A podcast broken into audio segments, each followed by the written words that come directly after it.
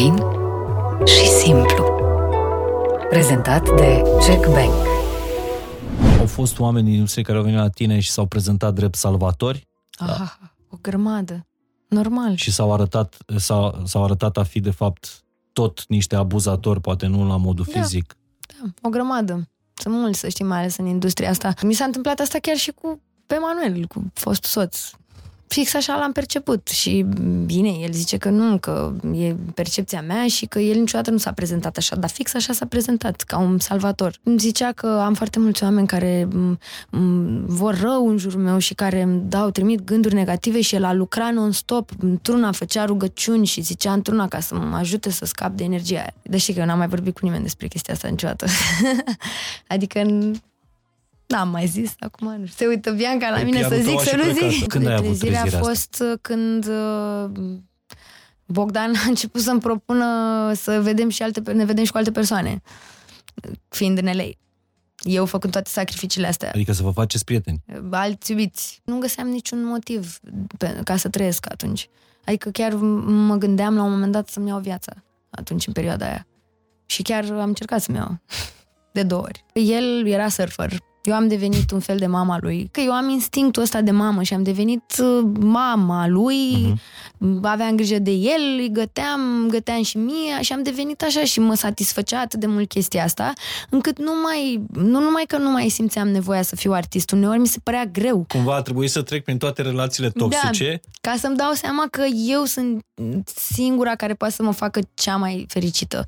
Pentru că eu știu cel mai bine ce am nevoie. Cu cât îți satisfaci singur mai multe nevoi și ești autosustenabil, cu atât o să știi mult mai bine ce-ți dorești de la o relație și o să ai o relație mult mai ok.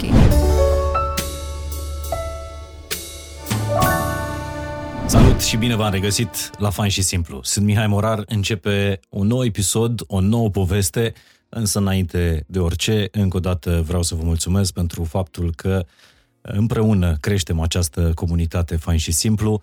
Vă mulțumesc pentru toate comentariile pe care le lăsați la fiecare episod. Ne ajută tare mult pentru algoritmul YouTube-ului ca să recomande, să dea mai departe uh, poveștile astea pe care le spunem săptămână de săptămână. Așa că orice comentariu este prețios, inclusiv comentariile critice uh, le-am citit. Știu, în unele episoade poate muzica e prea tare, în alte episoade poate întrerup uh, prea mult invitatul, îmi asum toate criticile astea și încercăm să devenim, nu știu dacă mai buni, că nu cred în bun și rău, dar încerc să fiu uh, cât mai aproape de dorințele voastre. Mulți ani fain, sper să comentați și la ace- acest, uh, acest episod, la această uh, poveste pe care o să o spun împreună astăzi cu invitata mea. Bine ai venit, Alexandra Stan, Bine te-am găsit, Mihai de Morar. când te aștept.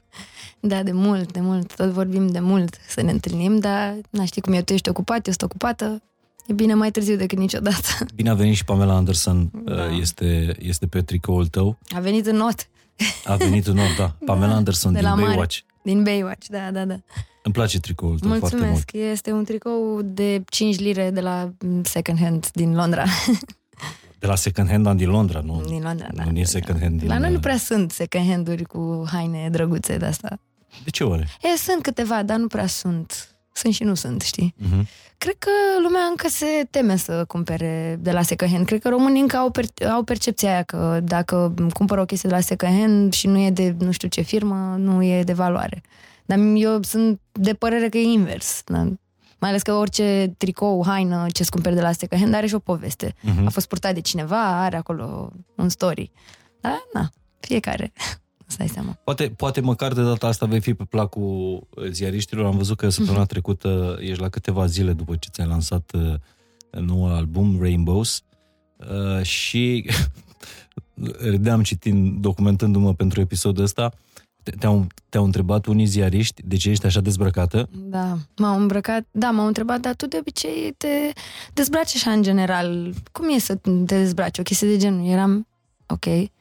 Uh, știți, e ok. Adică, da, mai am și nevoia asta, că doar dacă vă vi se pare că mă dezbrac foarte mult, it's ok. Uh, fix asta le-am zis și lor, că, apropo de asta, stai că ți-am adus și un cadou, chiar asta le-am zis că mi se pare că e un act de putere și de vulnerabilitate să poți să te dezbraci așa pe coperta albumului și în același timp să fii sigură pe puterile tale și pe ce muzică ai în album, astfel încât să nu ți se pară că lumea, chiar și dacă te vor judeca oamenii doar după copertă, în momentul în care vor asculta albumul o să-și schimbe părerea oricum. Adică, Asta e o sacoșă care... Da, e o saco... este un uh, tote bag sau tote cum se bag, numește. Da. da, exact. Sacoșă, cum îi zicem O sacoșă. Noi. A, care ascunde chiar albumul da, tău, Rainbows. Exact.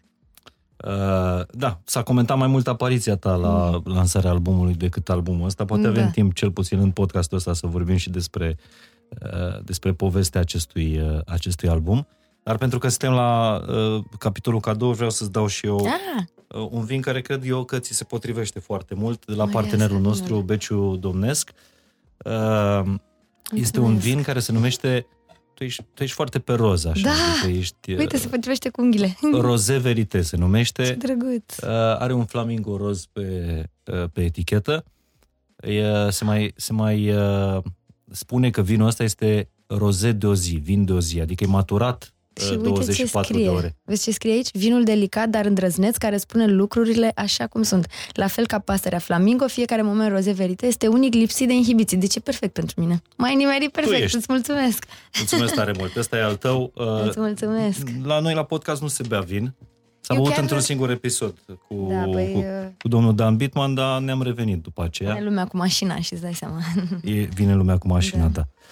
Uh, altfel, dacă uh, doriți să vedeți podcastul ăsta așa în, uh, în liniște, în tihnă, să știți că de la partenerul nostru Beciu Domnesc avem și un cod de reducere, fain și simplu 15 uh, la orice comandă uh, pe site-ul uh, beciudomnesc.ro.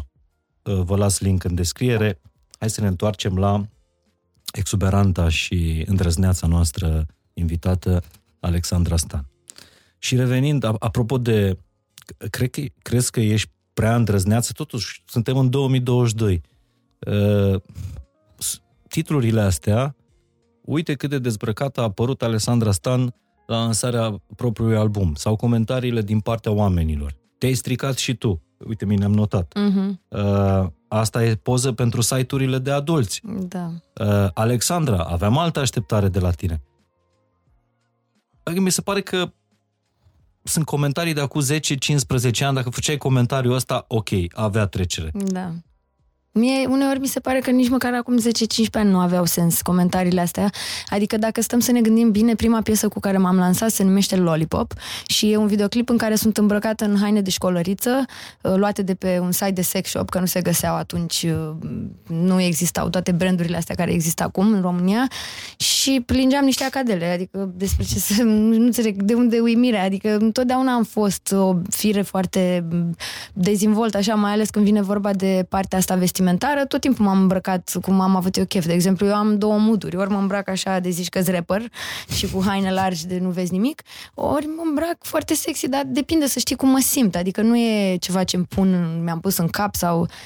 Dar uh, știi cum e, pentru România m-am obișnuit cu genul ăsta de comentarii, adică m, dacă stăm să ne uităm în America la trendurile care sunt acum în muzică și artistele care sunt virale, apropo că vorbeam de TikTok mai devreme, pe TikTok, Doja Cat, de exemplu, care a și cuș- câștigat uh, Grammy anul ăsta și este una din cele mai faimoase cântărețe pros- probabil din noua generație, uh, are niște videoclipuri foarte explicite în care și inclusiv versurile melodiilor ei sunt foarte explicite, adică ea vorbește foarte mult despre sex și chiar uh, vorbește despre faptul că femeia domină bărbatul în sex și are niște versuri super explicite și uh, eu n-am făcut niciodată chestia asta, adică poate doar am dat o aluzie sau așa, am, știi? Am fost un pic, adică niciodată nu am fost in your face să-mi pun corpul pe fața ta, cum face ea literally în clipuri. Fix asta face, adică.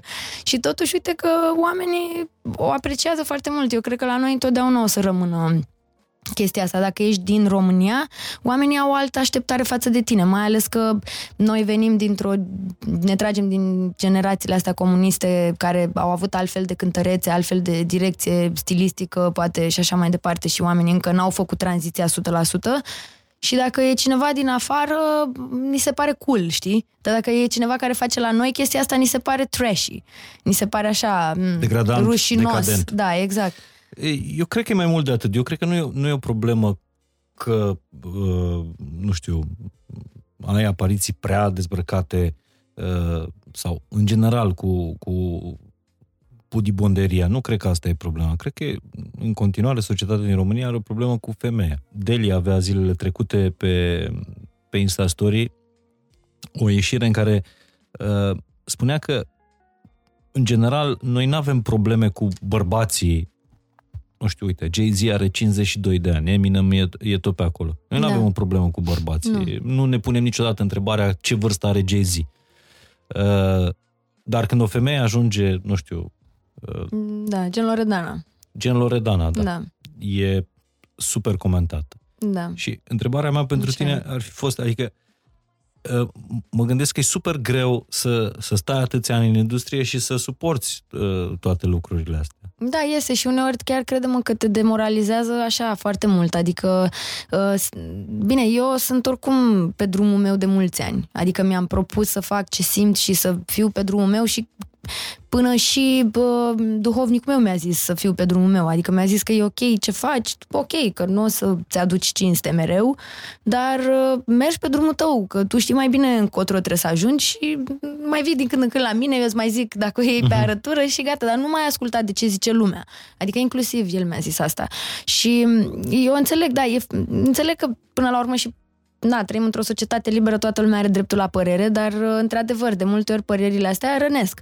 Și mai ales ca femeie, dacă ești o femeie emoțională sau ești așa sensibilă sau te prinde într-un moment mai sensibil, poate să te afecteze foarte mult. Ți-a zis vreodată duhovnicul tău că ai exagerat în vreo apariție sau... Nu, că el nu se uită, îți dai seama, la televizor sau pe Instagram, dar uh, știe așa. uh, Da, mă rog, mi-a zis că... Nu neapărat, nu, nu mi-a zis că am exagerat, mi-a zis că... Eu știam că o să-ți pară rău că faci unele chestii, dar te-am lăsat, te las. Că le faci, după aceea oricum vii la mine și...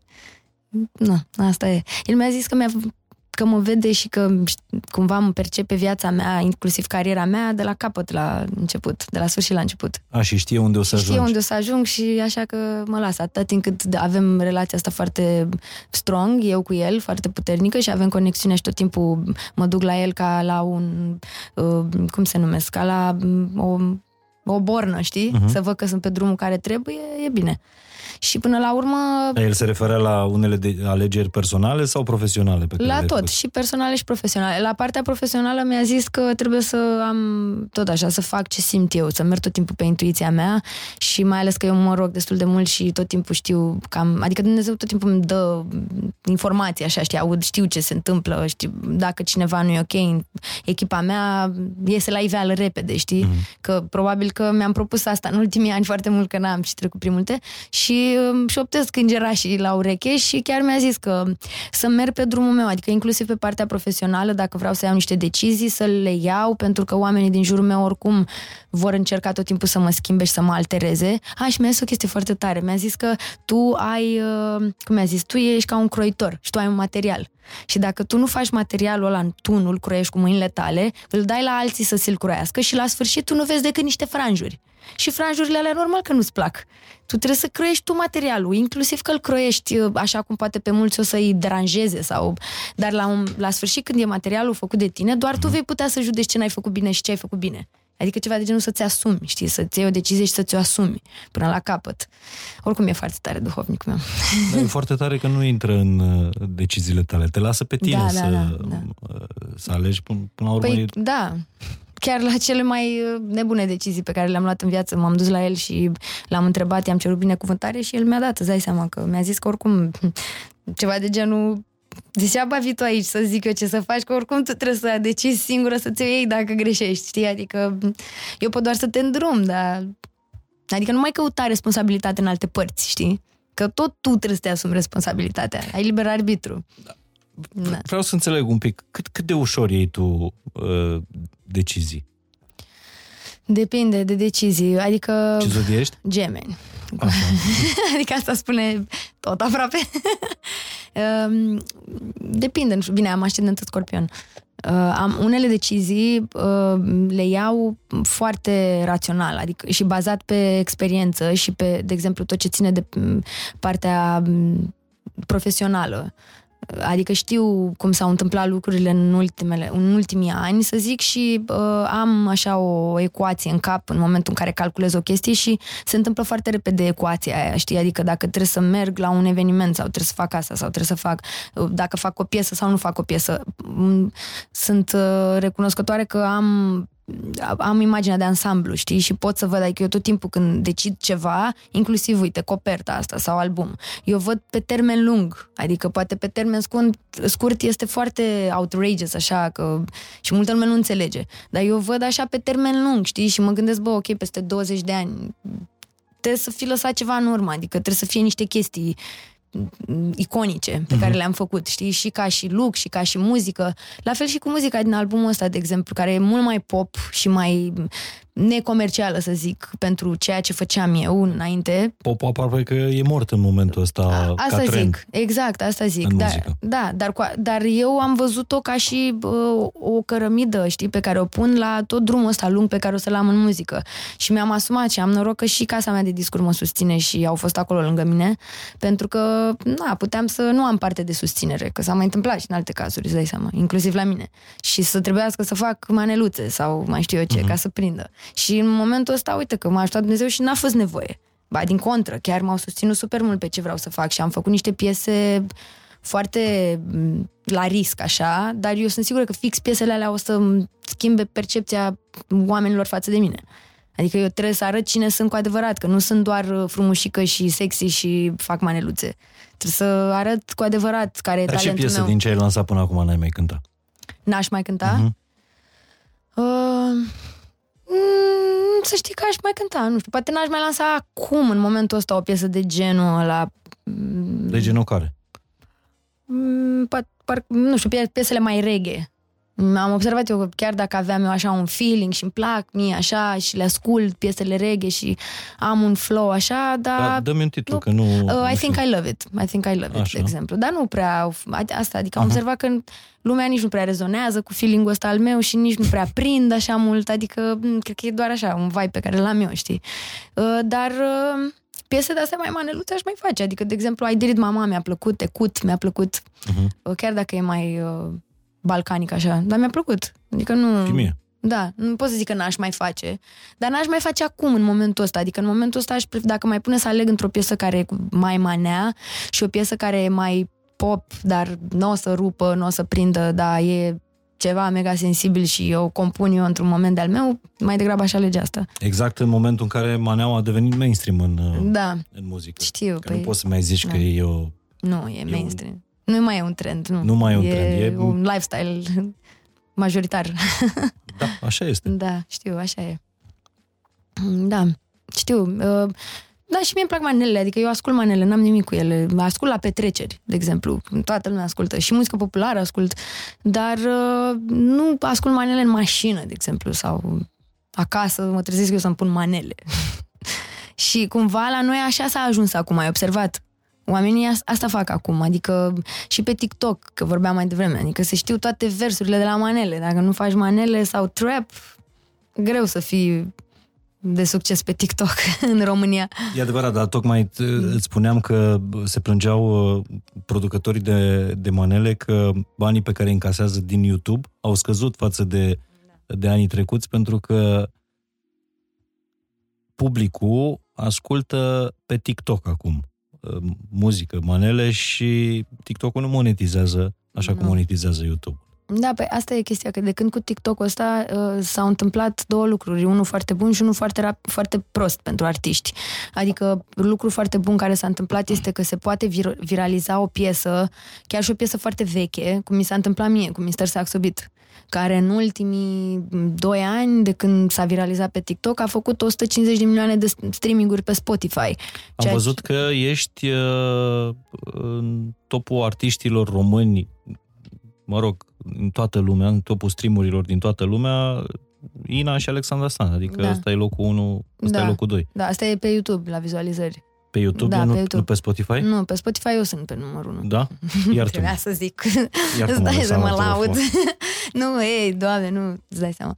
Nu, asta zic, că pe de-o parte pe mine m-a ajutat, adică era o piesă de 12 ani care s-a viralizat Da. pe TikTok și a făcut s-a dublat în numărul de streaminguri față de, deci în 2 ani de zile. În 2 ani de zile a făcut mai mult decât a făcut în 10 ani.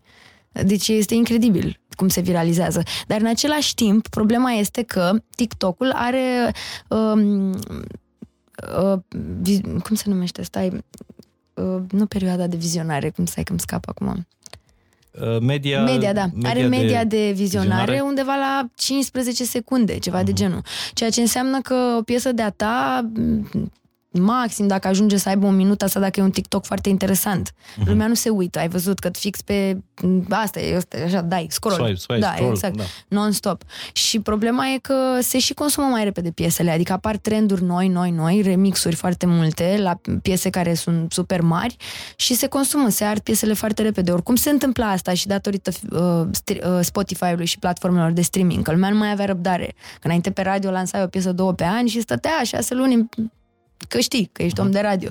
Dar acum nu mai e așa, adică îți dai seama. Și acum asta e chestia foarte nasoale, cumva reversul medaliei care se întâmplă pentru artiști pe TikTok. Dar pentru tine, uh, ce înseamnă ca, nu știu, fi- financiar, ce înseamnă că și-a dublat numărul de, de streamuri, de ascultări în ultimii doi ani piesa asta? Mm, pentru mine mm, nu înseamnă foarte mult. Zic și de ce. Pentru că eu nu am, uh, știi că a fost cum a fost cu Marcel Prodan și cu Andrei Nemirski, care s-au crezut doar ei, uh, cei care au scris piesa.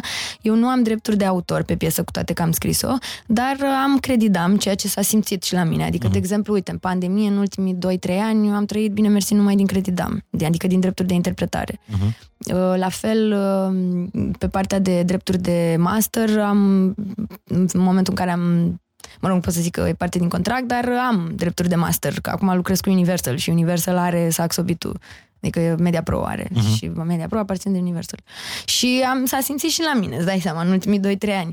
Adică asta e faza, că am semnat Deci cu tu ei... ai ajuns să câștigi din Saxo Beat după, vreo 10 ani. După vreo 10 ani, da. Și am semnat cu ei, țin minte chiar când am semnat, în vara aia făcea 10 ani Saxobitul în toamnă. Chiar atunci făcea de când s-a lansat 10 ani. Și mă gândeam, da, bine că am semnat după 10 ani și acum după 10 ani ce o să mai câștig? Nu o să mai câștig nimic. Și vine Dumnezeu cu bagheta magică. Ia să devină piesa asta virală pe TikTok. Și a devenit și... Exact în pandemie când Da, uh, exact, când era totul praf. era greu ca Ca să artist să vezi cum se câștigi din întâmplă, altceva. știi? Da. Da.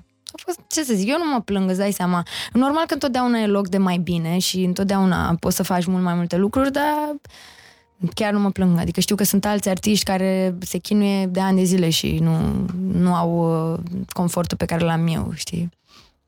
Uite, o să vreau să ne întoarcem iarăși la alegerile pe care le, Da. uh, le faci în viață și cum alegerile astea cumva îți influențează relațiile, sănătatea relațiilor uh, și personale și, uh, și, și profesionale. Și o, o să vreau să vorbim puțin, să ne, să ne întoarcem puțin în, în zona asta de uh, ce, ce alegere ai făcut la, la începutul carierei și cu- cum, adică dacă ai fost păcălită, e clar, e obvious Da, că da. uh, ai fost păcălită. Dar Da. cum făceai alegerile astea? Uh, Foarte... Pentru că îți doreai să ai succes no matter what în muzică? Uh, e așa, e greu de zis, adică m, e o poveste așa, îți dai seama. Eu, de fapt, îmi doream foarte, îți zic așa pe scurt, îmi doream super mult să cânt, asta știam sigur. Uh, credeam foarte mult în mine, adică eu știam că pot să fiu la nivel internațional, la fel ca artiștii mari, adică, de exemplu, mă comparam cu artiștii mari. Niciodată nu mă comparam cu artiștii din România, adică no offense, nu am absolut nimic și noi avem artiști wow în România, dar uh, pur și simplu îmi doream să ajung, că eu crescusem cu ei, cu muzica lor Uh, și uh, totul s-a întâmplat într-o perioadă în care, din punct de vedere financiar, ai mei erau un pic instabili. Pentru că tata avea o perioadă, o criză a vârstei, mama nu muncea, erau plecați fiecare într-o țară să muncească, niște chestii de genul ăsta. Sora mea la fel muncea și ea, că m, țin minte că trebuia să renunțe la facultate, a trebuit să renunțe și na, na, trebuia deci să tu, se ocupe. tu stăteai singură în... Stăteam cu sora mea cu și cu sora bunica ta. mea, da, da. Și în momentul în care s-a evit o oportunitatea asta, dacă să semnez să lucrez cu ei sau cu alții, că pe, peri- în perioada perioada aia, țin minte că mai erau și alți uh, manageri, era Radu Groza, erau Radu Baron, mai erau câțiva care aveau trupe de succes atunci și erau un, așa în trend. Dar uh, am preferat să încep de la zero cu cineva care crede în mine și care mă vede la fel cum mă vedeam eu, adică voiau tot așa să facem ceva mare. Știi, nu voiau doar să fac o trupă candy sau cum erau trupele pe vremea aia și uh-huh. să am multe concerte, dar nu se știa, aveam un an, doi. Adică na, nu se știa ce mai făceam după. Și fix așa am ales. Țin minte că am sunat-o pe mama că aveam oferte de la, și de la unii și de la alții și mama mi-a zis că era în Grecia atunci, parcă muncea sau în Italia, nu mai țin minte exact, și mi-a zis să aleg cu inima, să fac ce simt. Și mi-a zis că până la urmă n-am nimic de pierdut, adică pot să aleg să lucrez cu oamenii ăștia un an de zile, dacă nu e ok, Bine, nu știa aia ce contract să semnez, îți dai seama. Dar oricum am avut noroc, știi, am avut noroc, am mers, am, am ales cu inima și nu am nu m-am dus din interes, adică n-am ales niciodată din interes, știi. Dar cred că aici a fost pe de-o parte și bine și rău. Adică trebuie totuși să-ți vezi și interesul. Eu asta am, am ajuns la concluzia asta după mulți ani. Și interesul nu înseamnă să fii rău și să calci pe cadavre. Interesul înseamnă să te gândești și la tine și să existe echilibru între să faci ce simți și să faci ce trebuie să faci ca să poți să trăiești până la urmă și să te întreții, pentru că până la urmă e meseria ta, adică asta o să faci toată viața.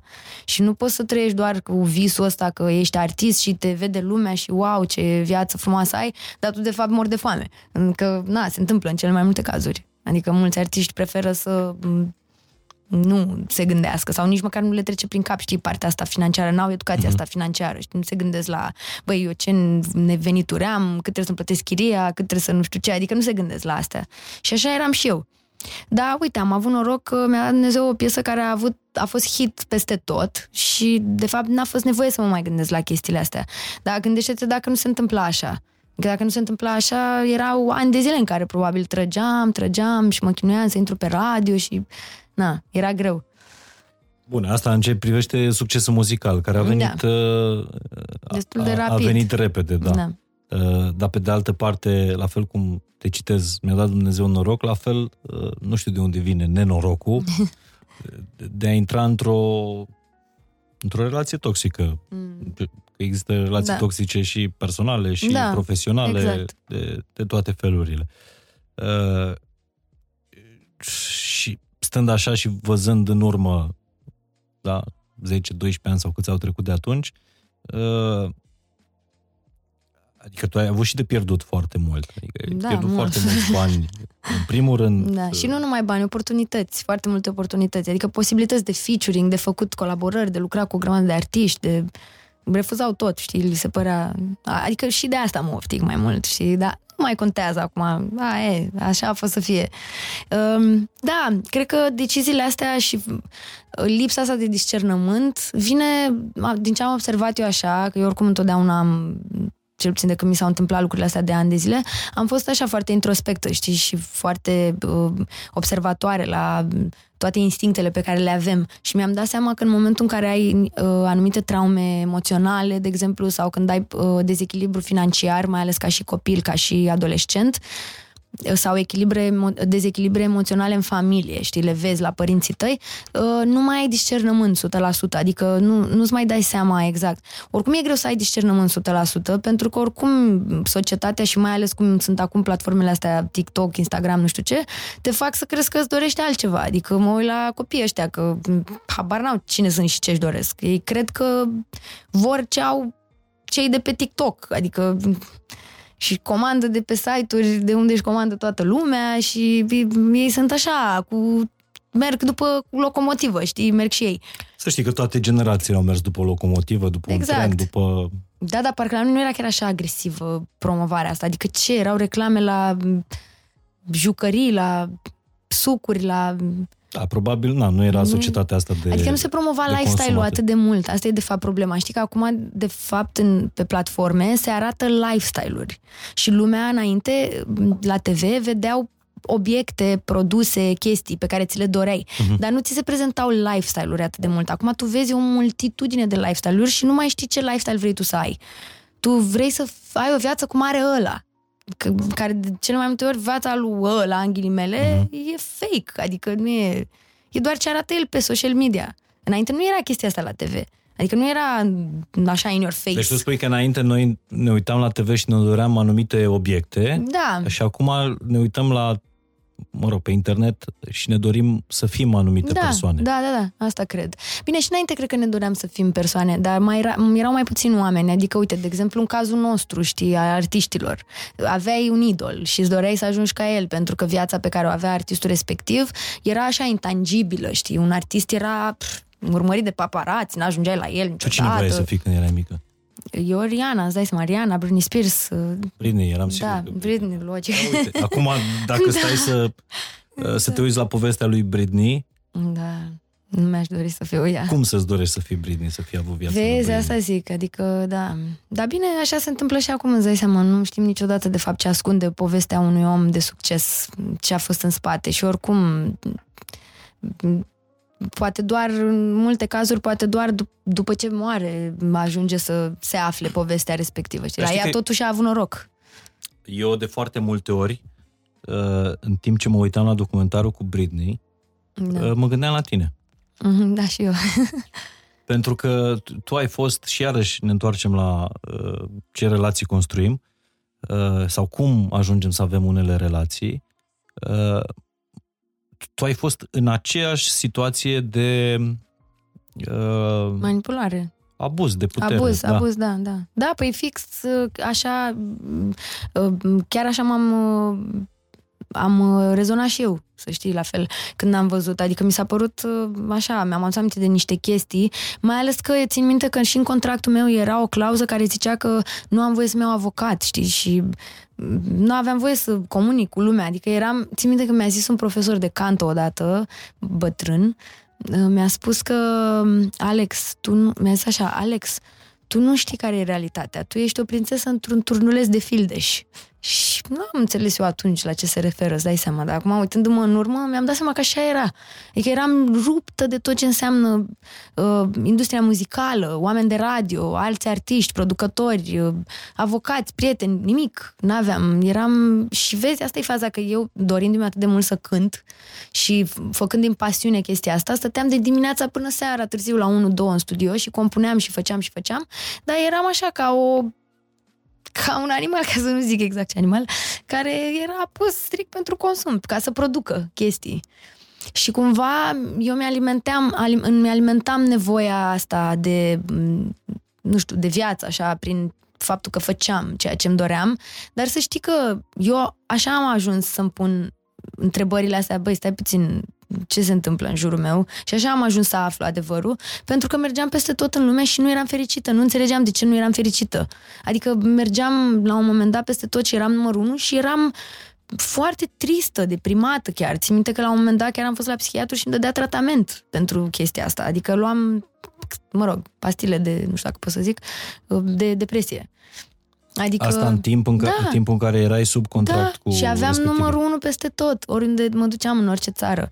Și chiar nu înțelegeam ce se întâmplă. Și uite, norocul meu cu credința a fost întotdeauna că un tip care venea cu mine în concert, care el, de fapt, era prieten cu Marcel și era saxofonist fals, adică făcea playback la sax. Adică nu era Mixter Saxo Beat Nu. originalul. Nu, că Mr. Saxo Beat nu voiau să-i dea bani. Că cerea bani, da, și L-am au- cunoscut pe Mr. Saxo Beat. Cosmin, care e Săracul un super om, da, da, exact. E săracul prietenul zice- meu, îți dai seama. Vine și da. acum și zice, știți, eu sunt sax, Mr. Saxo Beat. Eu am tras tema aia de El a saxofon. compus-o, da, îți dai seama, da. Da, și băiatul ăsta era foarte credincios și mergea mereu la Arsenie Boca. Că Mhm. uh soția lui uh, nu putea să facă copii. Și l-a prins pe Arsenie Boca când trăia. Și am mers la el și mai mersea, mergea la Arsenie Papacioc, la cel de la Techir Gheol, Dumnezeu să-l ierte, care tot așa a Mhm. murit. Și așa a rămas soția lui însărcinată și, mă rog, eu m-am prietenit cu el, că mergeam un an, doi cu el în concerte și așa am început eu, știi, că inițial citeam tot felul de cărți astea de psihologie, de ezoterism, de toate nebunile. Eram așa un pic pierdută, știi? Mhm. Cu toate că eu... Încercând o evad... sau nu, de fapt tu încercai să regăsire, respiri, să... să- iei o gură de aer Da. în toată Și să-mi dau seama ce se întâmplă. De ce relația nu, aia da. toxică. Adică nu înțelegeam de ce îmi trăiesc eu viața asta, dacă eu asta mi-am dorit de mică și acum am ajuns să mi se întâmple. De ce sunt deprimată? De ce trebuie să iau pastile? De ce nu sunt fericită? De ce am impresia că nu fac față? Că trebuie să trag de mine să mă duc la concert. Deci uram uneori concertele. Eram... Te cred. Deci nu mai puteam să mai fac față. Și acum îți dai seama, eu ca eu, că totuși am avut așa o perioadă de un an, doi, dar Britney o viață întreagă. și cu 50 de Aproape, oameni în da. jurul ei care trăgeau de ea. De, eu, Da, eu, eu am incredibil. rămas șocat în momentul în care am citit că ea avea a, a, a încercat o relansare la un moment dat, Da. a avut și spectacolele alea în Vegas și Da. era în topul artiștilor cu cele mai mari câștiguri în anul respectiv. Da, 60 de milioane de dolari sau ea ceva de habar genul. n-având Da, de chestia că câștigă atât, ea s- nu avea nici măcar bani de buzunar. da. Ea n-avea, da. n-avea dreptul să aibă telefon. Da, da, Așa. oribil, oribil. Da, cumva asemănător cu povestea asta mi s-a întâmplat și mie. Nu, poate nu chiar atât de... Bă, nici chiar atât să nu exagerăm, dar oricum, tot așa. Pentru că mi-am dat seama că, de fapt, manipularea asta vine, să știi, la nivel psihic. Adică, de fapt, un om... Știi că sunt oameni care te inhibă, te intimidează sau sunt oameni pe care tu îi intimidezi. Adică eu mi-am dat seama că e că ziceai mai devreme că nu crezi în bine și rău, dar există bine și rău, adică de, de fapt rău așa face, lucrează prin oameni, cum și binele lucrează prin oameni. Și de fapt oamenii ăia când văd că tu ești vulnerabil și că te pot manipula și că îți găsesc acolo o chichiță, știi? Da. Și bat Trigger. acolo, da, până când te storc, până nu mai pot, până când îți dai seama. Dar, ce să zic, eu am avut tot timpul noroc, uh, chiar, nu știu, chiar am noroc că vin dintr-o familie foarte credincioasă și ai mei nu sunt genul să se ducă non-stop la biserică, dar sunt foarte credincioși, adică ei nu fac nimic fără... Nu, nu există, știi, nu există viață fără Dumnezeu în, via- în familia mea, așa am crescut, adică na. Și am avut noroc că având chestia asta și ai mama și bunica rugându-se mereu pentru mine, Mhm. am m-a scos Dumnezeu așa, știi? Din multe situații. Și inclusiv și acum, adică tot timpul mă scoate sau mi-arată, știi? Mi-arată tot timpul cale. Îmi arată când oamenii fac chestii care nu sunt ok în jurul meu. Imediat aflu, adică sunt, uh, sunt pe cale, așa, știi? Na, uneori îți dai seama că și mie îmi pare rău că mă dezbrac pe coperți, dar aia e, dacă așa simt să fac acum, așa fac. Asta e, asta e momentul, da. Da.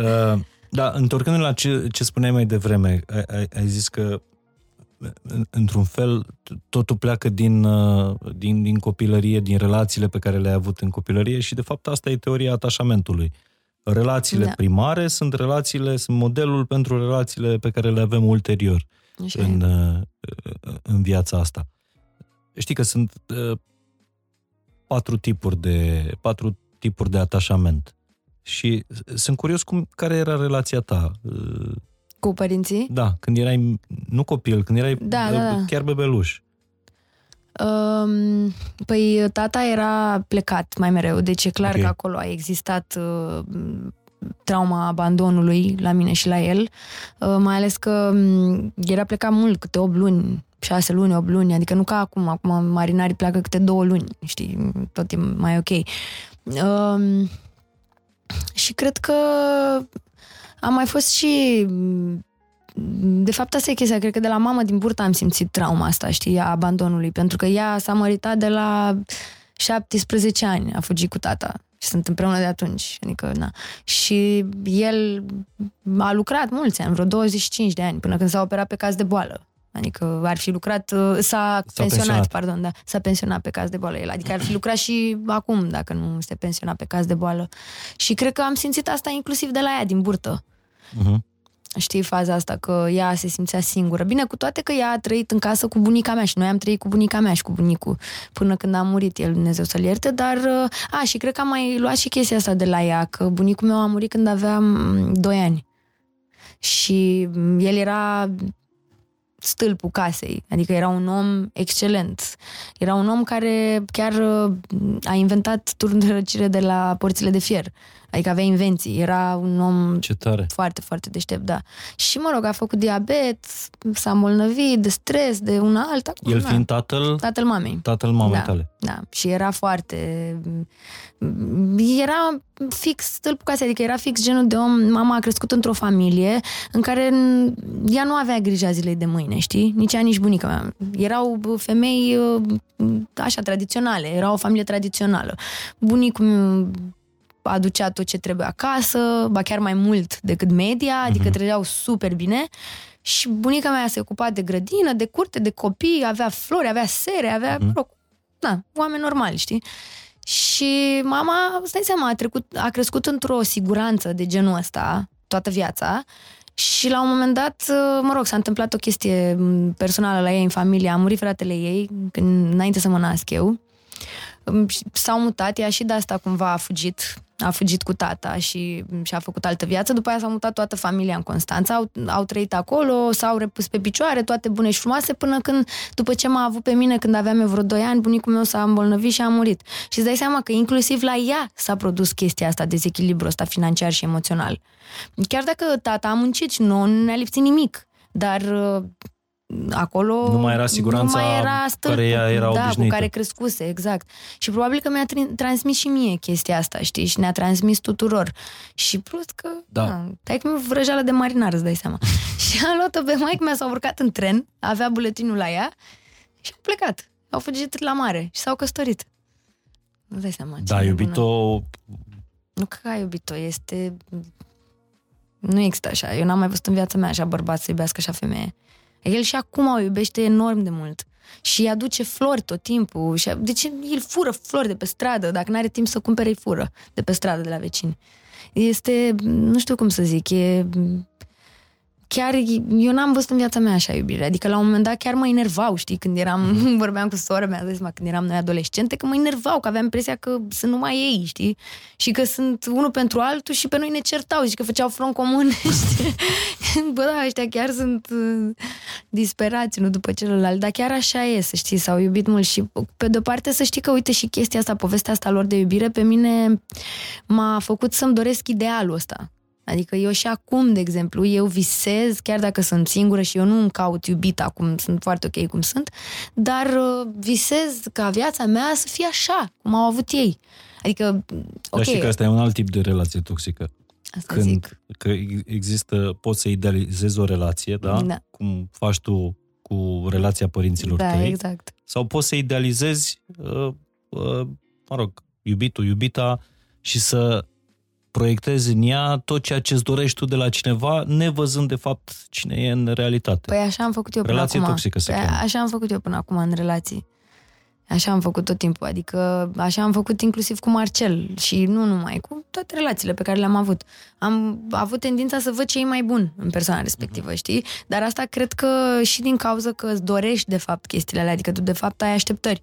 Dar uite, pe mine psihologa mea din Constanța m-a învățat o chestie foarte tare, care, nu știu, m-a eliberat așa foarte mult.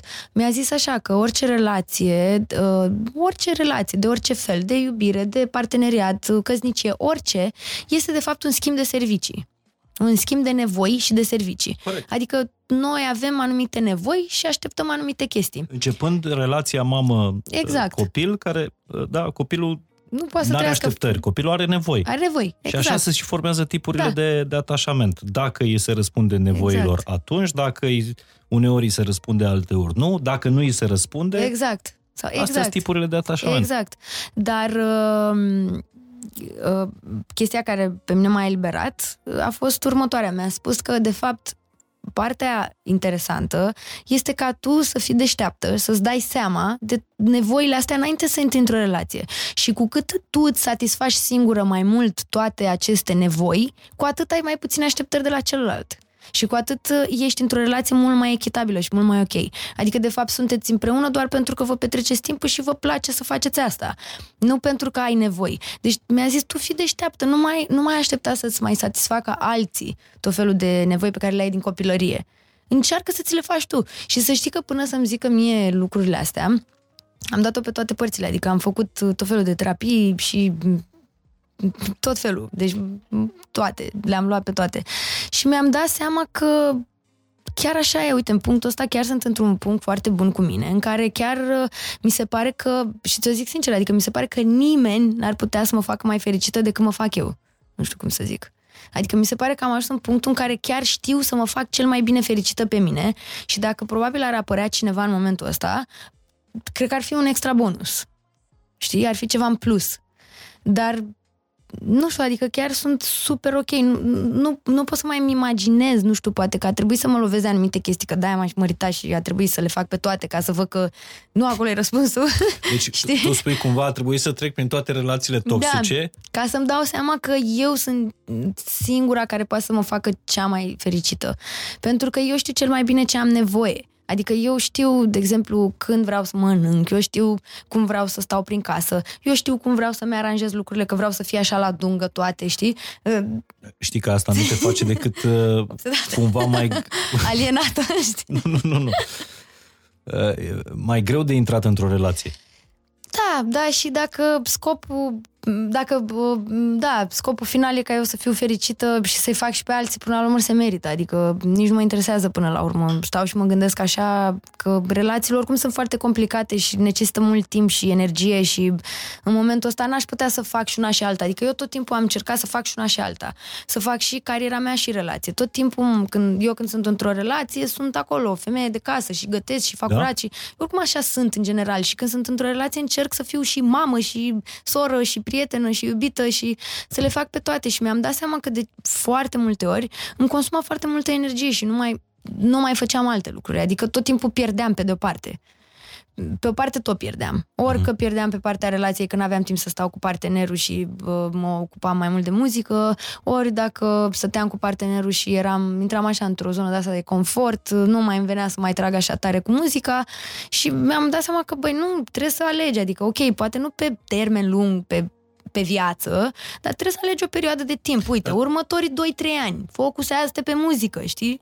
Atenție, uh, vorbim despre relații toxice da, uh, mult exact. în, uh, în, în episodul ăsta, fără să judecăm da. relațiile pe care le-a, le-a avut Alexandra, dar tu, tu ai avut foarte multe perioade, foarte multe, ai avut niște perioade în care părea că ai dispărut așa cu, cu totul da. de, pe, păi da, de, de pe orbită, voit, adică Exact, nu mai postam, nu mai făceam nimic, La exact. un moment dat te mutase în, în da. California, nu? Da.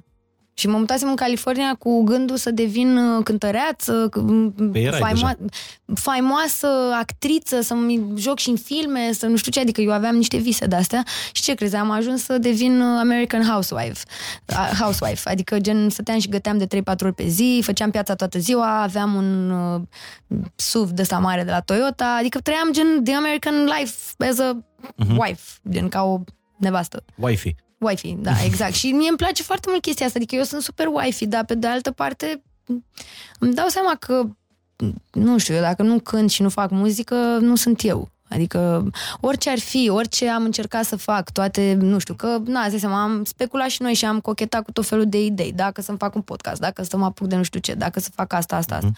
Că, na, logic, sunt multe income pe care poate să le aibă un artist, că, na. Dar mi-am dat seama că, nu, eu vreau să fac muzică, mie asta îmi place, adică mie îmi place să cânt, să compun, mie îmi place să stau în studio, să lucrez cu oameni, să facem chestii noi, să... Mie asta îmi place să fac, îmi place să mă duc la concerte, să merg cu avionul, să... Nu știu, adică n-aș putea... Da, probabil mi-ar plăcea să fac și alte lucruri, dar m-aș plictisi, îți dai seama, dacă nu sunt păi menirea mea. Unde, adică te-a obligat cineva să faci, să faci asta în momentul în care, da, tu ai plecat în, în LA ca să devii uh, star acolo, da? Să încerci, da. măcar. Da. Și au încercat o grămadă de români da. Uh, unde s-a pierdut visul? Adică tu, tu singură ți-ai dat uh, penitența mm. asta că trebuie să fiu fată de Și da de casă? și nu, adică cumva... Sau ți s-a cerut asta? Cred că implicit mi s-a cerut, așa, știi, nu în mod direct, știi, uh, cumva, eram, eu eram cu Bogdan atunci, cred că l-ai cunoscut Bogdan Stăruială, cred că da, am fost da, și la da. tine în emisiunea dată, uh-huh. am impresia. Și, da, îți dai seama că el era surfer, eu am devenit un fel de mama lui, că el nu făcuse... Mamă de surfer. Da, el nu făcuse surf toată viața lui, își dorea foarte mult, am început să-l susțin pe partea asta. Păi cum era surfer dacă nu făcuse surfer, adică, surfing în viața lui? Făcuse, dar doar așa, când mai mergea în Portugalia sau, ah, știi? Ah, okay. Adică acolo era locul perfect să faci, să devii surfer, cum trebuie. Și na, am început să-l susțin, am înțeles că erau valuri dimineața, nu putea să vină cu mine la nu știu ce eveniment sau la studio, trebuia să mă duc singură, mă duceam singură, mergeam câte o oră cu Uber, nu aveam nici permis atunci erau valuri după amiaza, la fel, nu putea să vină cu mine, știi? Pe de altă parte, n adică îi sunt recunoscătoare să nu se înțeleagă acum că îi reproșez sau că oricum am trecut peste perioada aia. Dar în același timp am devenit așa că eu am instinctul ăsta de mamă și am devenit uh, mama lui, uh-huh. aveam grijă de el, îi găteam, găteam și mie și am devenit așa și mă satisfăcea atât de mult chestia asta, încât nu mai, nu numai că nu mai simțeam nevoia să fiu artist, uneori mi se părea greu nu știu cum să zic. Adică dacă mă duceam la studio, nu mă mai regăseam. nu știu, nu mă mai regăseam așa în mediul ăla. Mi se părea că n-am ce să caut, că de-abia așteptam să plec acasă, să mă duc să fac ceva de mâncare și să stau să Păi și care a fost mai bag la momentul de, spălat și de să- trezire? Bă, stai că eu de fapt nu, nu sunt asta. Le fac cu plăcere, dar nu sunt asta, că menirea mea e să cânt. Păi momentul Când ai de avut trezire a trezirea fost uh, când uh, Bogdan a început să-mi propună să vedem și alte, ne vedem și cu alte persoane, fiind în LA. Eu făcând toate sacrificiile astea. Adică să vă faceți prieteni. Alți iubiți. Adică eu să-mi iub- ies și cu alți iubiți și el să iasă și cu alte iubite. Deci iată că, vorbind, întorcându-ne la ce înseamnă o relație toxică, practic tu aveai o relație cu un ideal, nu cu Exact. persoana respectivă. Da, și în momentul în care m-am, mi-am dat seama, țin minte că am sunat-o pe prietena mea, pe Oana, și nu mi-a venit să cred. Eram, ok, stai fiind în puțin, România. Fiind în România. Și am zis, băi, stai puțin, uite puțin ce mi se întâmplă, stai puțin, am avut o criză atunci, adică stai puțin, eu fac toate chestiile astea. Am zis că ok, ne facem o viață aici, m-am pus pe mine pe locul 2 pentru că, na, adică eu în mod normal ar fi trebuit să nu țin cont de nimeni și de nimic, adică pe primul loc să fie faptul că trebuie să mă duc la studio, că trebuie să fac asta, asta, asta, adică să-mi dau totul numai mie, știi, să nu mă mai gândesc la alte persoane, să rup tot ce e în cale. Dar nu, n-a fost așa, știi, și când am stat și m-am gândit că uite-te puțin, uite ce am făcut eu și ca să ajung să-mi spună că să vedem și alte persoane și să avem o relație deschisă și nu știu ce, că el de fapt își dorea m, nu știu, latinoaice sau mai știu eu ce, ceea ce eu nu puteam să fiu niciodată, îți dai seama că na, sunt blondă, skinny, type, whatever. Înțelegi? Și A, Deci asta era viața de surfer, practic. da, Lifestyle-ul eram, de surfer. da, eram what the fuck, știi ce se întâmplă. În fine, și mi-am dat seama după aceea că de fapt greșeala era la mine. Că fix ce ziceam mai devreme, adică, păi tu dacă te lași pe tine și visul tău, ceea ce tu știi să faci de o viață, ce ți-a pus Dumnezeu, ți-a zis, ia de aici, că poți să faci bani din asta toată viața lejer. Și tu zici, a, nu mai fac, lasă, că mă apuc și gătesc și sunt eu mamă de casă și fată de casă și nu știu ce și sau încerc să bag în alte afaceri sau chestii de genul, normal îți dai seama că nu ți se leagă lucrurile și normal că dacă tu dacă tu ceționezi toată puterea care ți se dă ție, o dai altuia, exact cum zicea părintele meu, Păi tu o să vezi numai franjuri. Normal că e creația ta, e proiectul tău, tu ești creatorul, tu ești uh, croitorașul. Tu dacă îl dai la altul să-ți facă ție materialul, normal că nu o să facă cum îl vrei tu, pentru că numai tu știi să-l faci, numai tu știi ce nevoie ai. Și aici intervine responsabilitatea, pentru că eu cred că toate deciziile astea au fost luate și toate, toate pauzele astea pe care le-am avut eu de-a lungul timpului au fost dintr-un singur motiv, din faptul că am avut acea, uh, de- acel dezechilibru financiar când eram în, uh, în, în adolescență, c- care m-a forțat să muncesc, să trag tare, să fac muzică, să accept anumite chestii pe care poate în mod normal, dacă eram într-o familie care era bine mersi, poate n-aș fi, nu le-aș fi acceptat și n-aș fi fost nevoită să fac asta. Le-am făcut, au venit, a venit o perioadă foarte aglomerată de concerte, eu am susținut financiar atât pe mine cât și am- mi-am ajutat și familia și îți zic sincer, Mihai, că am obosit. Deci la un moment dat, efectiv, am obosit. Adică am ajuns în punctul în care am zis, eu nu mai pot. Adică vreau să stau doar să gătesc iubitului meu. Că nu mai pot. Adică e prea mult pentru mine să mai cânt, să stau, să mă chinui, să fac, f- să fac bani pentru toată lumea, să plătesc și chirie și bun. asta și asta. Știi, e obositor. Adică Asta, la e, un moment asta dat... e foarte frumos să, să-i gătești iubitului tău, să poți să renunți la tot, să te anulezi pe tine, mm. să-i gătești Da. iubitului tău, numai că tu găteai cuiva din închipuirea ta. Păi da, Pentru că, de asta fapt, e. asta e o, un alt tip de relație toxică Exact. bazată pe, pe minciună. Relația în care uh, unul, dintre, unul dintre parteneri da. Da.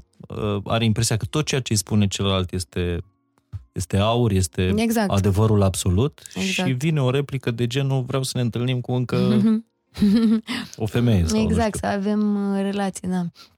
Știu, adică asta e de fapt, știi că tu ajungi în punctul în care îți dai seama că toate lucrurile pe care le-ai făcut, le-ai făcut tocmai pentru că tu căutai ceva, știi? Mhm. Dar lucrul ăla ce căutai tu nu era acolo, adică tu luai așa câte o părticică din fiecare om pe care îl cunoșteai și ziceai, hai că uite are asta, n-are 90% din cât e nevoie, dar dacă are 10% e ok, te mulțumesc și cu la 10%.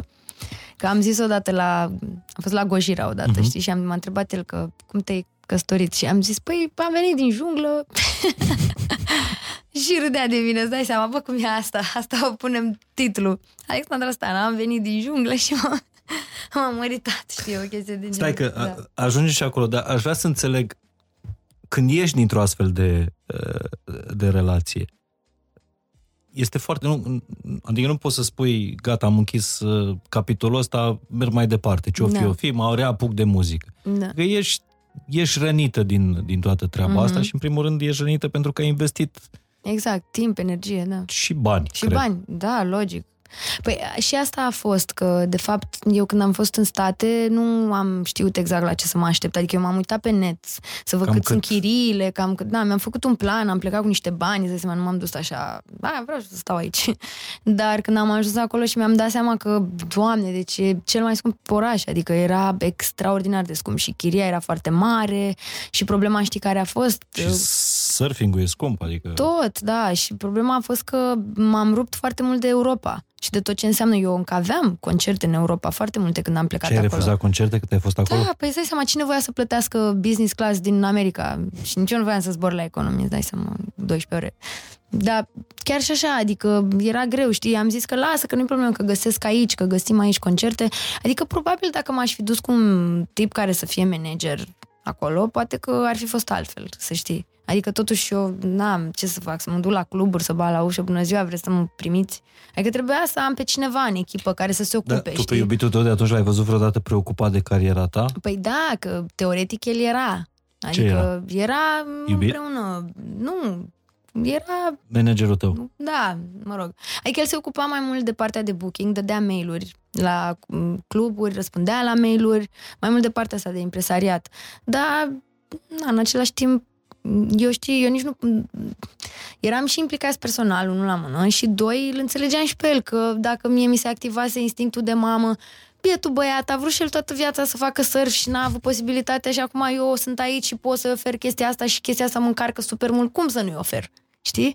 Adică a fost așa, cum să nu-i ofer? Cum să nu las pe Bogdan să facă surf și să nu-i cumpăr plăci și costume și chestii dacă el poate să facă asta și vrea să facă asta? Și toată viața și-a dorit. Și crede-mă că, uite, Bogdan acum e cel mai bun prieten al meu și așa o să rămână Serios? mereu. Da. Adică noi am fost oricum și înainte prieteni foarte El buni. e în state în continuare? Nu, nu, e aici. A stat o perioadă în Bali, a stat în Portugalia o perioadă, el acum e chiar profesor de surf, adică instructor. A făcut un curs foarte tare și poate să predea oriunde în lume. E... Și cred că ți este și recunoscător pentru asta. Stai seama, e cel mai bun prieten al meu, adică chiar e cel mai bun prieten al meu, nu că zic doar așa, adică nu... Da, na, e, ce să zic. Ai avut vreo relație în care să te simți să simți că ești șantajată și totul să fii cea vinovată? Adică să ți se inducă faptul că tu ești Da, multe, îți dai seama. cea vinovată? Da, de multe ori. Păi da, în general cam așa funcționează uh, lupta asta dintre... Noi, de fapt, în relație vrem să ne controlăm unul pe altul. Adică cam așa funcționează. Relațiile astea toxice, mă refer. Adică, în general, bărbatul vrea să controleze femeia și femeia bărbatul, chiar dacă e la nivel foarte subtil sau la nivel energetic doar. Tu vrei, de fapt, să, co- să manipulezi și să controlezi informația și uh, faptul că m, Adică vrei să ai, să fii tu cel care manipulează, să fii tu cel care controlează, știi? Să fii tu cel care are ultimul cuvânt. Și de obicei așa se întâmplă. Era o carte în care am citit asta, dar nu mai știu cum îl cheamă pe autor român. Um, nu mai țin minte, oricum o să... Da, e o carte foarte tare despre Contează. relații. Da. Așa. Și fix așa îi numea autorul, îi numea șobolani pe bărbații care fac asta și zicea că în general bărbații așa sunt, sunt șobolani, adică ei încearcă să manipuleze femeile, dar fără să-și dea seama, adică e o chestie foarte, foarte subtilă. E adevărat. E un instinct foarte subtil. Și femeile la fel, la rândul lor. Adică să nu crezi că noi suntem mai breze decât voi sau e o chestie de când lumea și pământul. Încercăm să ne controlăm unul pe celălalt. E adevărat, dar de obicei în- în- există relații, în care există o victimă în- întotdeauna da, da, în, da, în da, relație. da, da. Păi unul e mai puternic Nu decât înseamnă că celălalt. victima nu are vreo vină. Nu, că da, ai ajuns victimă în punctul Uh, ăla. Exact, că accepti să fii Exact. uh, victimă și există un, Da. Există un agresor și o victimă. un agresor, da. Da, dar... uh, Da, dar vezi, asta e faza, că de fapt uh, unul întotdeauna, întotdeauna vede lucrurile mai bine.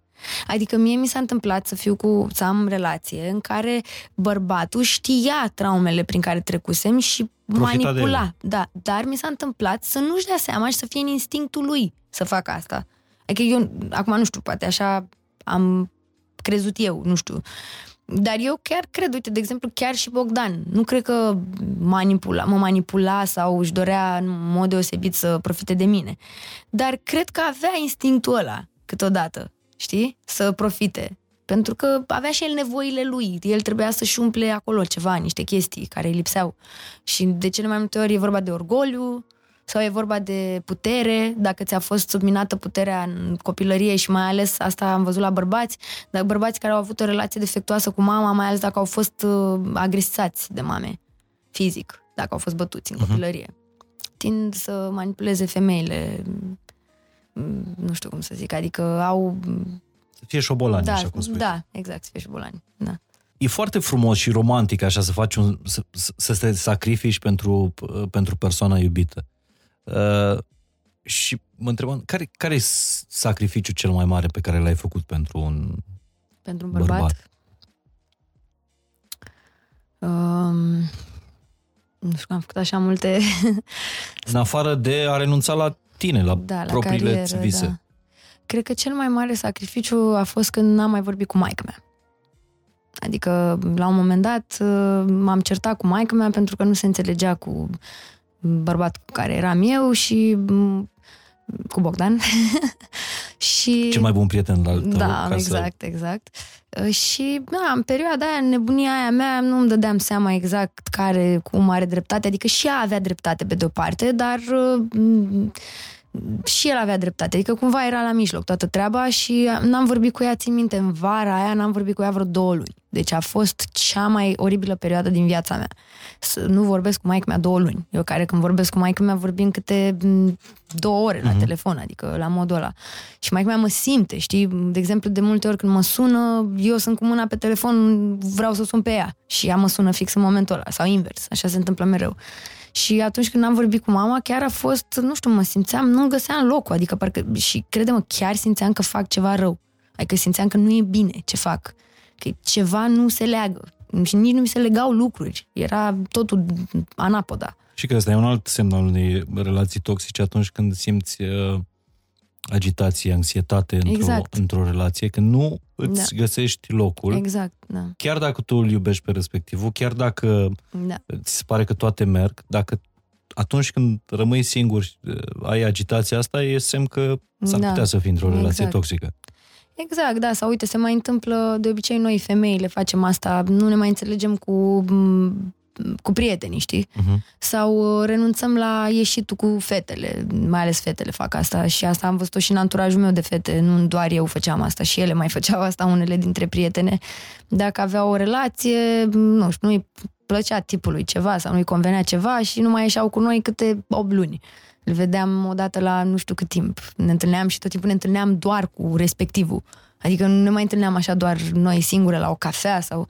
Și la fel, mi se pare că asta e tot un semn al unei relații toxice. Adică n-ar trebui să schimbi toată viața 100% doar pentru că o persoană are niște păreri față de prietenele tale cu care ești prietene de toată viața. Adică, na. Da. În, în relațiile tale, au, au, bărbații au încercat să rupă prieteniile astea pe care le ai cu, cu fetele sau ai renunțat tu de bunăvoie? Unii da, unii nu. Adică am avut și prieteni care au zis, uh, chiar uh, și tipul cu care am fost căsătorită, Emanuel, m- a fost foarte așa, adică pentru el tot, tot anturajul meu, toate prietenele mele, oamenii cu care lucram, oamenii pe care știam, toți erau uh, o influență proastă asupra mea. Și chiar m- mă pusese să, dau, să dau bloc la multă lume și am dat bloc pe Instagram la foarte multă lume și pe WhatsApp. Și ca tu ai să mă crezut rup că cu faci asta totul. din iubire. Eu am crezut că sunt eu undeva într-un punct în care nu-mi dau seama ce se întâmplă și că e ceva dark în viața mea și el a venit uh, să mă ajute să ies și să mă duc către lumină. Asta era Și percepția. care era lumina? Păi, lumina a venit mai târziu, când mi-am dat seama că de fapt el încerca să mă rupă de tot ca să poată să mă acapareze el și să mă manipuleze el cu totul, știi? Asta era de fapt. Adică nu zic că da, într-adevăr m-a, m-a îndreptat mai mult către cre- credință și către Dumnezeu, dar oricum eu întotdeauna am fost credincioasă și întotdeauna eram cu un ochi acolo. Chiar dacă mai făceam, poate, nu știu, poate aveam perioade când nu mai eram așa credicioasă, nu știu, nu mai țineam post sau nu mai duceam la biserică, de, nu mai fusesem de 3-4 luni sau nu mai aveam, nu mă mai rugam, poate seara, mi ieșise, uh, ieșisem din uh, obiceiurile astea care sunt bune, știi, poate nu le mai făceam așa seară de seară și nu mai îmi dădeam seama, dar știi, până la urmă un om te învață, dar nu trebuie să te sperie că acum tot ce e în viața ta, toți îți vor rău, toți vor să te manipuleze, toți vor să profite de tine, toți se laudă cu tine, toți nu știu ce.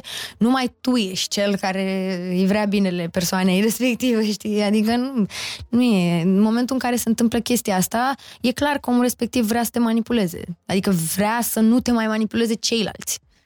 Știi? Ca să poată doar el să te manipuleze. Eu cred că sunt foarte mulți oameni care fac asta și mai ales în cazul femeilor, am observat. Pentru că femeile sunt mult mai emoționale, sunt mult mai... Um, acționează mai mult din instinct, așa, știi? Din, nu sunt de raționale, cum sunt bărbații și uh, se îndrăgostesc mai repede și în momentul în care um, se îndrăgostesc de un bărbat, dacă bărbatul ăla reprezintă fix idealul ăla de care vorbeam mai devreme și îl, au impresia că sunt safe cu bărbatul respectiv, că le oferă o siguranță emoțională, psihică, poate chiar și financiară unora, uh, normal că se rup de tot ce înseamnă viața lor și prieteni și așa mai departe, ca să fie cu bărbatul respectiv. Și de multe ori bărbatul ăla profită. Eu am observat asta și în cazul meu și în cazul prietenilor mele. Adică se întâmplă foarte des. Bine, se întâmplă, cred că și invers, da? Cred că mai des se întâmplă așa. Cred Ai avut bărb... momente în, în, în relații în care te-ai îndoit de tine? Uh, da, foarte mult. Eu asta mi-am dat seama că dacă sunt cu un bărbat și nu am încredere în mine, înseamnă că nu e ce trebuie. Adică e, trebuie să fie invers, știi? Când True. ești cu, da, când ești cu un bărbat sau când ești cu o femeie, trebuie să te simți foarte bine în pielea ta și uh, omul respectiv de lângă tine trebuie să te facă să ai încredere în tine și să fii așa, uh, să-ți scoată în evidență lucrurile bune pe care le ai. Adică, ok, poate să-ți atragă atenția, uite, vezi că poate faci asta, asta, asta și nu sunt ok. Dar tu ești super tare, uite, ai calitățile astea, ești așa, ești așa, ești așa. Dacă omul de lângă tine uh, îți scoate în evidență numai lucrurile care nu sunt ok, asta este tot o formă de manipulare. Și asta am învățat-o făcând terapie după perioada cu Marcel, cu Marcel Prodan. Că de fapt el așa a început să mă agreseze. Ai... Da, da, asta nu înseamnă că n-au mai urmat alte relații mai, în care mai ai fost urmat. abuzată da, da, da, în mai, alte feluri. În alte feluri, da, dar nu așa mult. Adică uh-huh. atunci eram chiar foarte, foarte vulnerabilă. Adică după aceea, după perioada aia, da, probabil că au mai fost, dar știi, a fost aceeași mărire cu altă pălărie, știi? Adică erau un pic uh, îmbrăcați într-o formă mai frumoasă, știi? Și era mai ușor să-ți ia ochii bărbatul respectiv, că compensa pe alte părți. Și oricum am observat inclusiv chestia asta, dacă ai avut o relație uh, toxică, e foarte bine să stai singur o perioadă după ce ieși din relația Ceea ce tu respectivă. n-ai făcut? Nu. Eu am trecut dintr-o relație în alta tot timpul. Adică nu puteam să stau singură. Asta zic că eu în punctul ăsta acum în viața mea sunt cea mai bine din când a, cât am fost până acum. Pentru deci că acum nu simt nevoia să fiu cu nimeni. Ai nu știu de, când, de cât timp ești singură. Uh, din decembrie.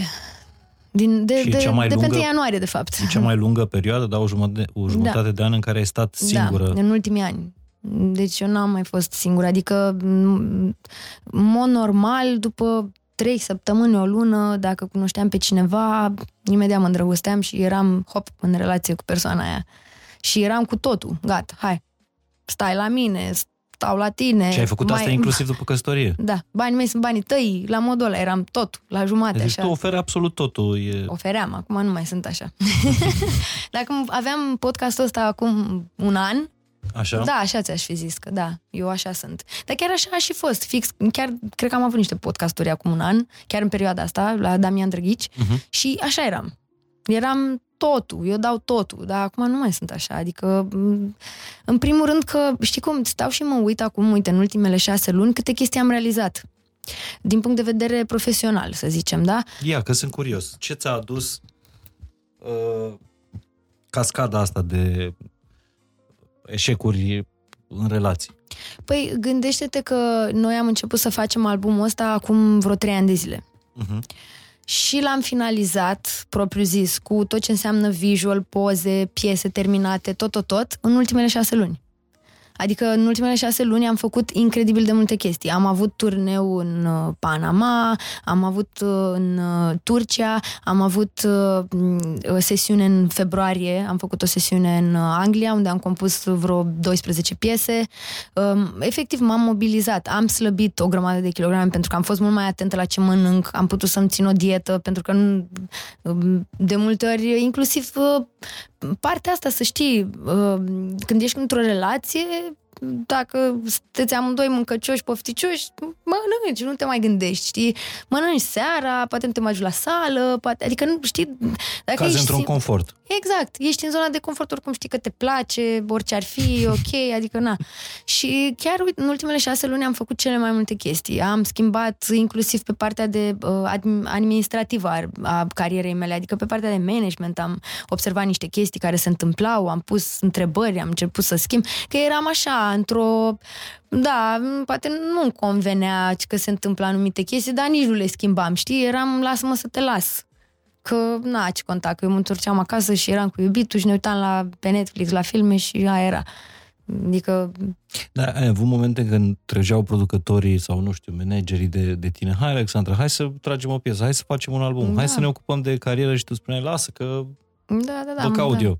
Și acum da, trebuie da. să fac mâncare. Da, exact, am avut. Am avut momente când, de exemplu, nu voiam să mă duc la studio sau dacă îmi trimiteau piese, primeam piese și nu voiam să mă duc să le înregistrez măcar să văd cum sună cu vocea mea. Adică nu mai zic de eu să compun piese, adică eu să mă duc în studio să le compun de la zero. Mhm. Erau piese deja compuse pe care nu aveam chef să stau să le înregistrez tocmai de asta, pentru că eram, da, mi se pare că eram așa, știi?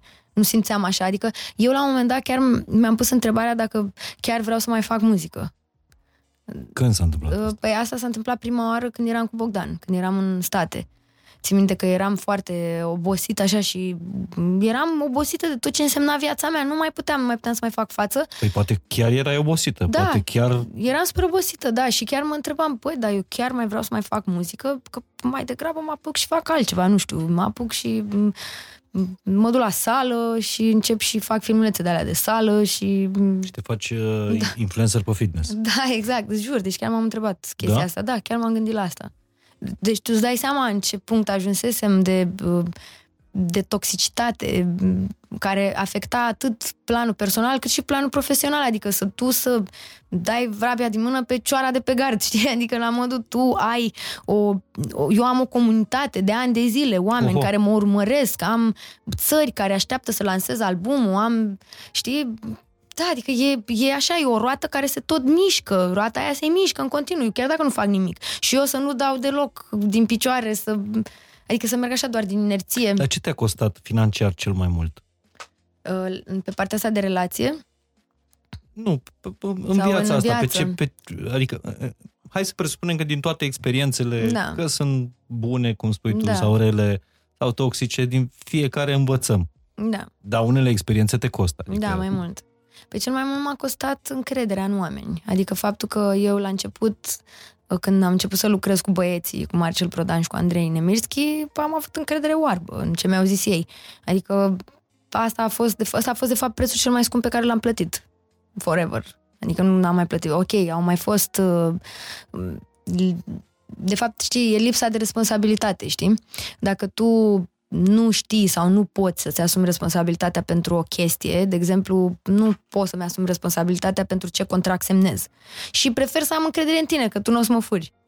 În loc să mă duc să citesc contractul, dar stai, adică fă temele, știi? Ceva de genul, du-te Bun, acasă, citește-l și... Vorbim de o fetiță care avea Aveam 19 ani, 19 da. ani. Era altceva, da, la 19 ani altceva. Dar uh, și mai târziu s-a întâmplat chestia asta, să știi. Adică mi s-a întâmplat și mai târziu cu oameni cu care am lucrat.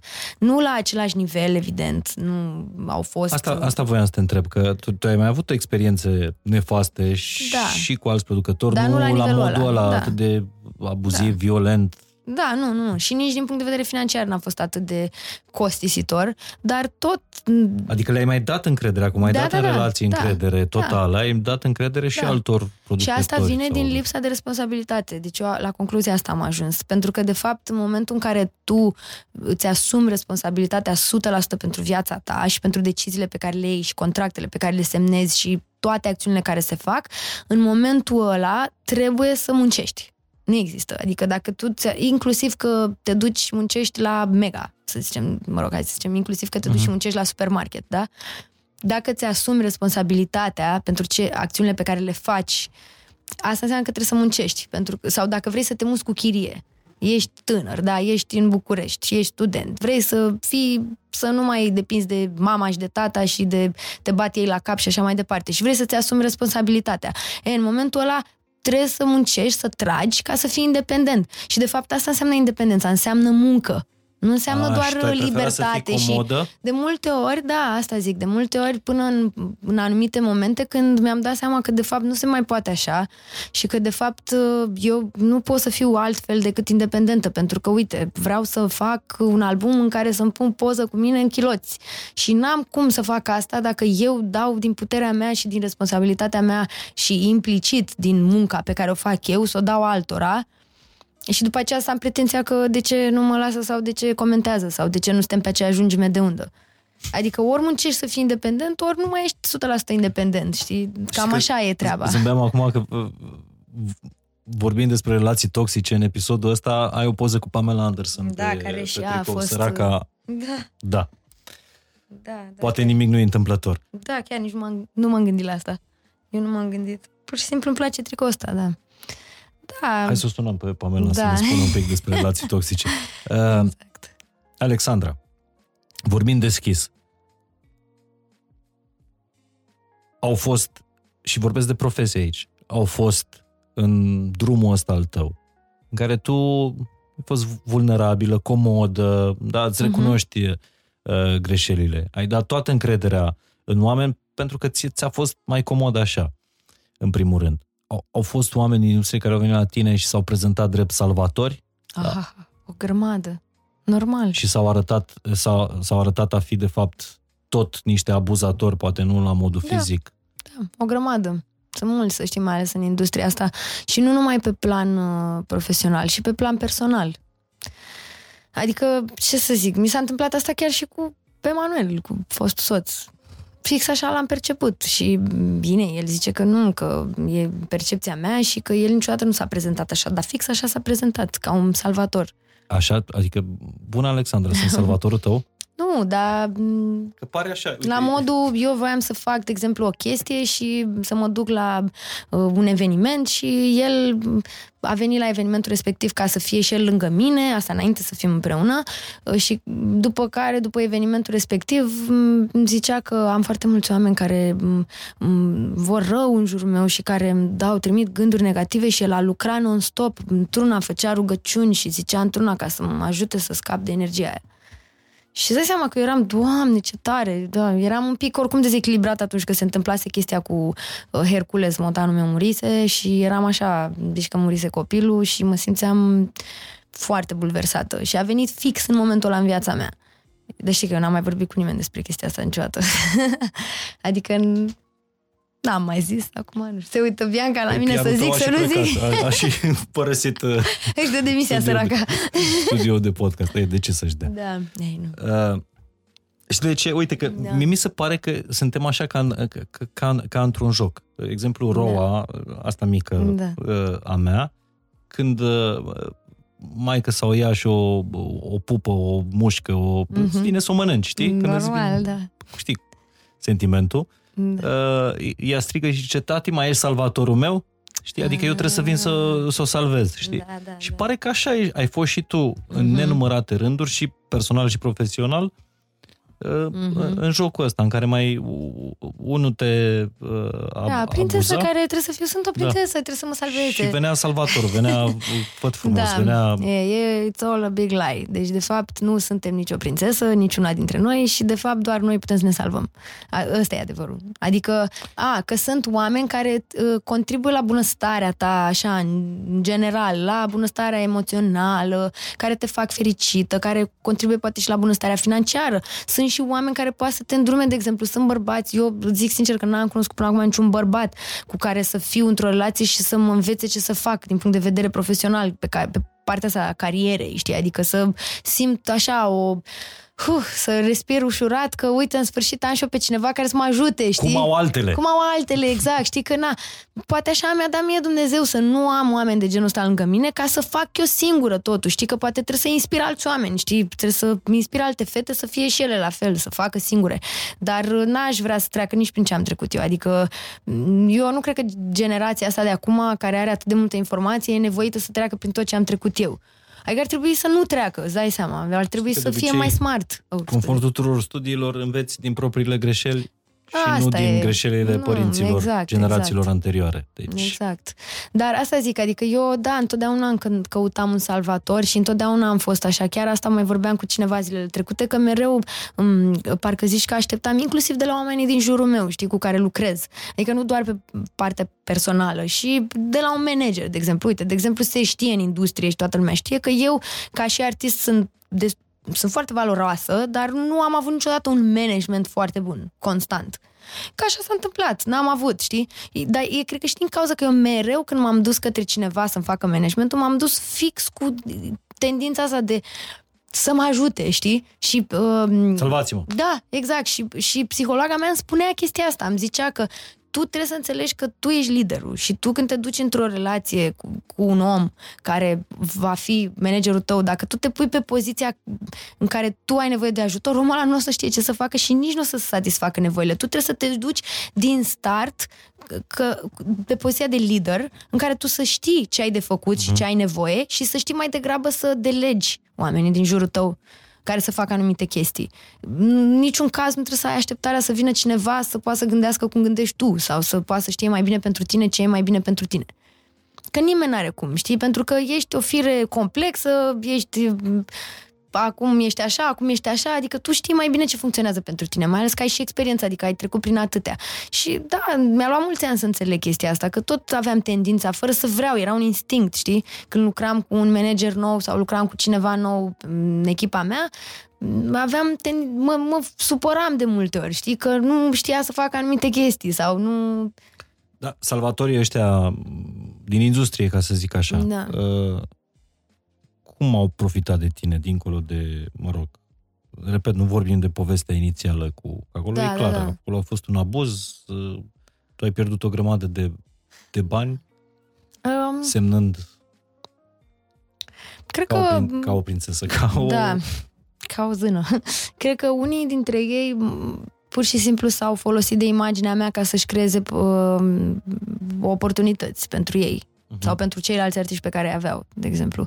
Uh, S-a întâmplat, da, să facă transfer de putere, ceea ce înseamnă po- oportunitățile mele nu numai din România, și din alte țări.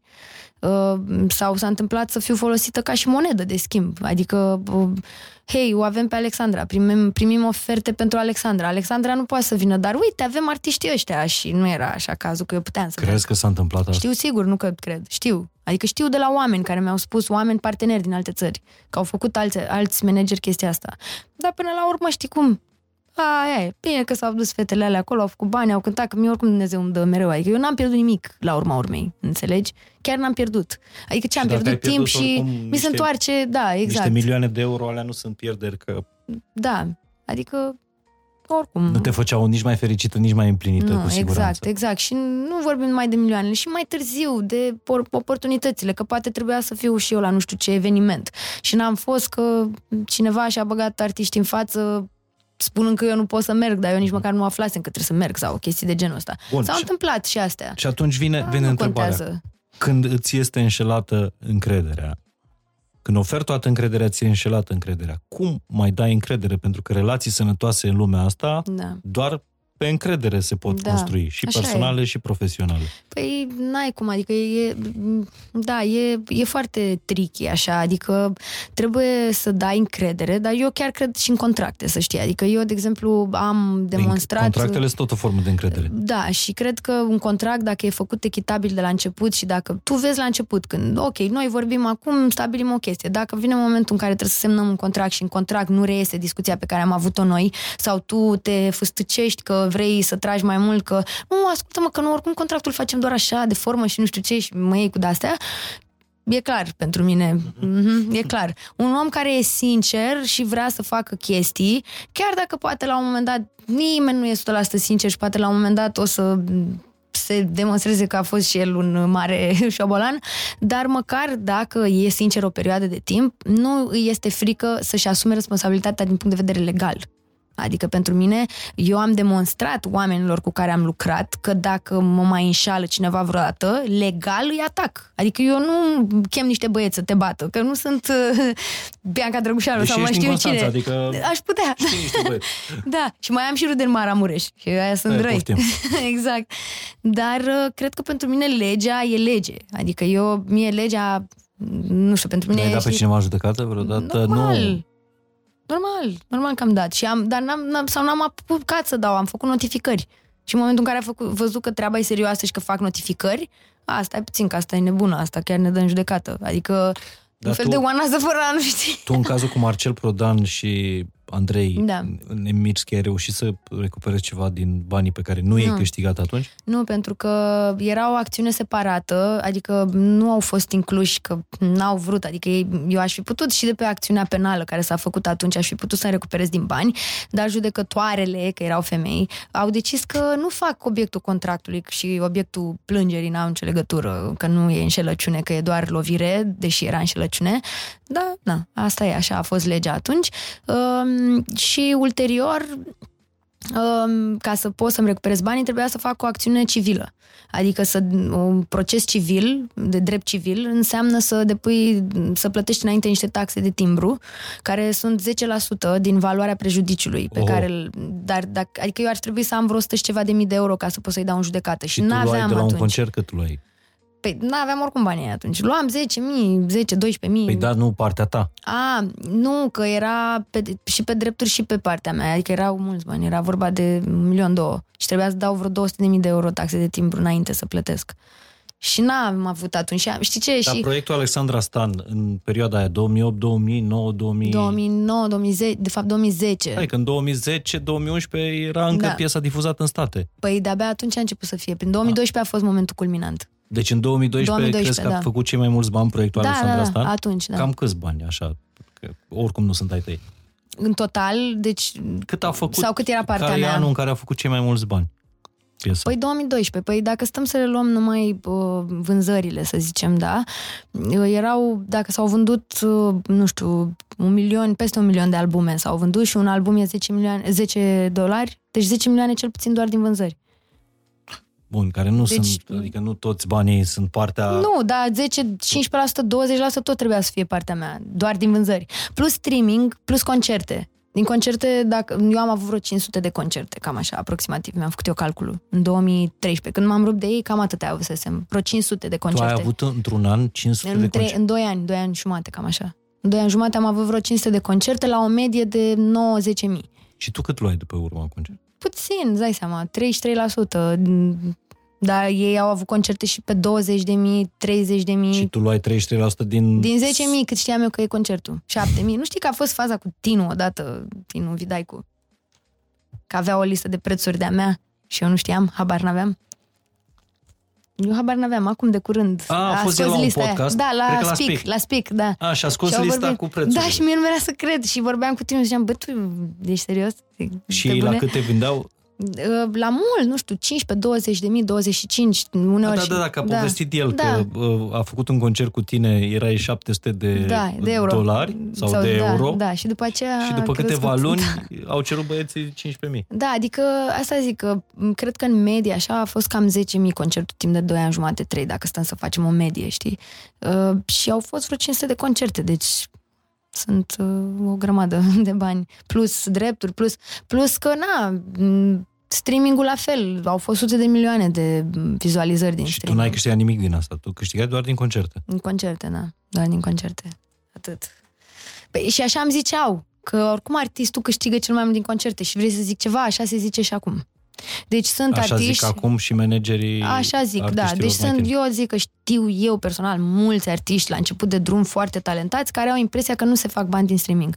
Și nu se fac bani din vânzări și din streaming, se fac bani din concerte. Artiștii oricum cel mai mulți bani îi fac din concerte și este un mare bullshit pentru că, de fapt, în ultimii trei ani de zile cât am stat în casă, este clar demonstrat că artiștii fac mult mai mulți bani din orice altceva decât din concerte.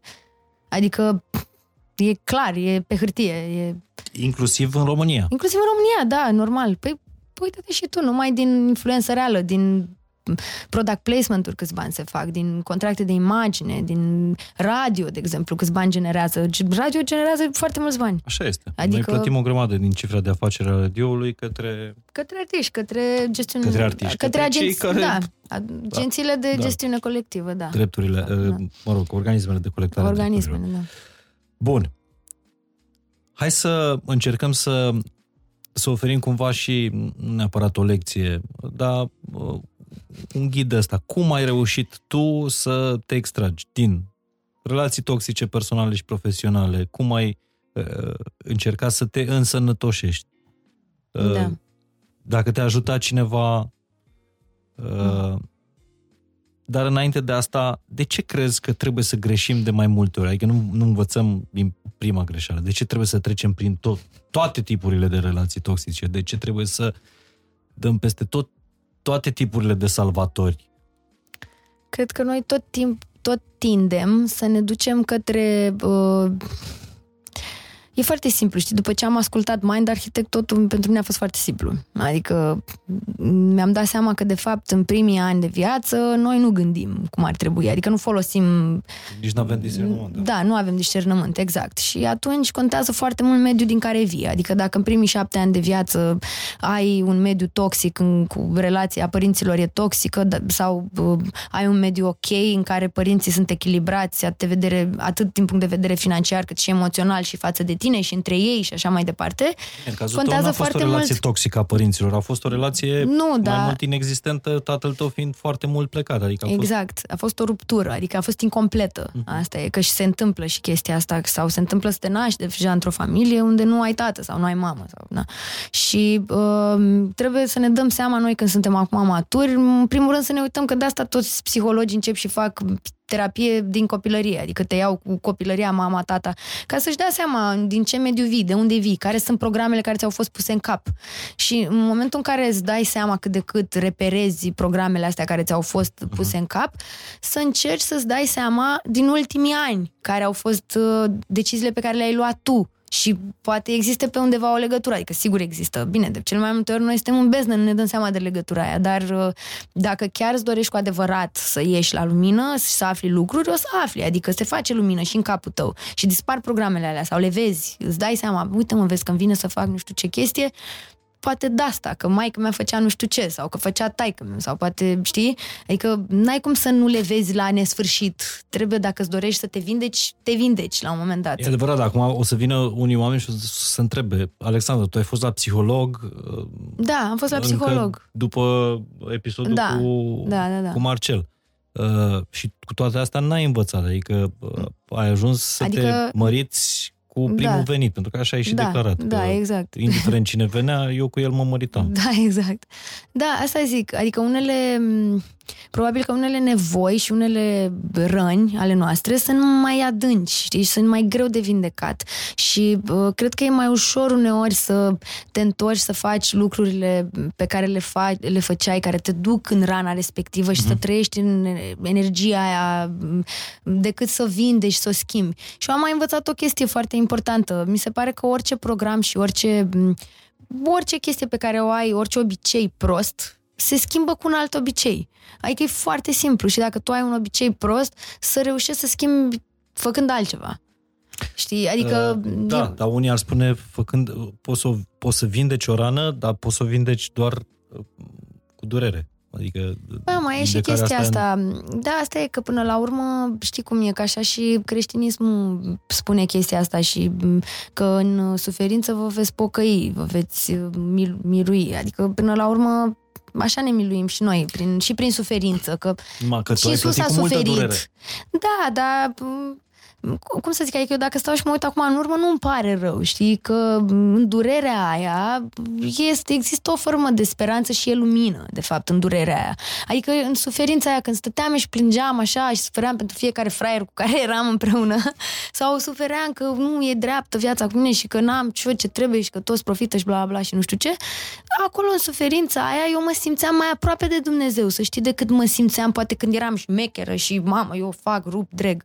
Să știi, adică chiar există Ei, o... Șmecheria nu scrie în nicio scriptură că te apropie de Dumnezeu. Păi, asta adică zic, adică e... depinde fiecare ce își dorește. Acum eu aș sta să întreb oameni dacă își doresc să se vindece sufletește sau își doresc să se vindece doar așa emoțional și mental. Că emoțional și mental poți să te vindeci dacă te duci la psiholog și eu, de exemplu, chiar aș sfătui toți părinții, dacă au posibilitatea să-și ducă copiii încă din școală, din de când sunt mici, 7, 8 ani, 9 ani, să-i ducă la psiholog să vorbească pur și simplu pentru că se întâmplă atât de multe schimbări și sunt atât de multe lucruri care vin din exterior, încât e foarte greu să-ți dai seama cine ești și ce-ți dorești. Adică uite-te și tu, toată informația asta care se propagă peste tot, e foarte greu. Uite, noi, de exemplu, în clasa 12 trebuie să ne dăm seama ce vrem să facem toată viața și să-ți alegi o facultate și o meserie. Asta se întâmplă de multe ori la 30-40 de ani să-ți schimbi cariera sau să-ți schimbi uh, direcția în viață, știi? Că nu știi exact ce vrei să faci. Adică ar trebui cumva să fim consiliați de mici ce sunt emoțiile, ce, de asta tot există și podcasturi și tot felul de... Mm, acum există informație peste tot, dar cred că unii copii chiar au nevoie de ajutor așa mai de aproape, știi? Adică să vorbească cu cineva o dată pe săptămână și să-i ajute să-și dea seama pentru că toate acțiunile noastre se văd încă din școală. Adică, ai văzut, la școală e prima societate cu care ne lovim. E prima, prima platformă unde sunt toate rolurile, ăla care e agresor, ăla care e victimă, ăla care e introvertit, Și ăla care e introvertit. Ce erai? Păi eu eram introvertită, îți dai seama. Eram, adică eram, eram bullied în școală. Erai, nu? Da, normal. Eram pisică, așa. Chiar m-a și bătut un băiat în școală, să țin minte. Dar și mai târziu la liceu eram bullied de către fete. Mai ales că lipsea uh, partea asta financiară, nu aveam așa mulți bani cum aveau ele și eram la un liceu cu, unde erau fete care aveau foarte mulți bani. Unde erai în Constanța? La, la Traian. La Traian. La Traian, da. Și eram marginalizată, dai seama. Aveam un stigmat. Chiar A, deci se de aia mutaseră... un salvator. Posibil, da. da nu știu.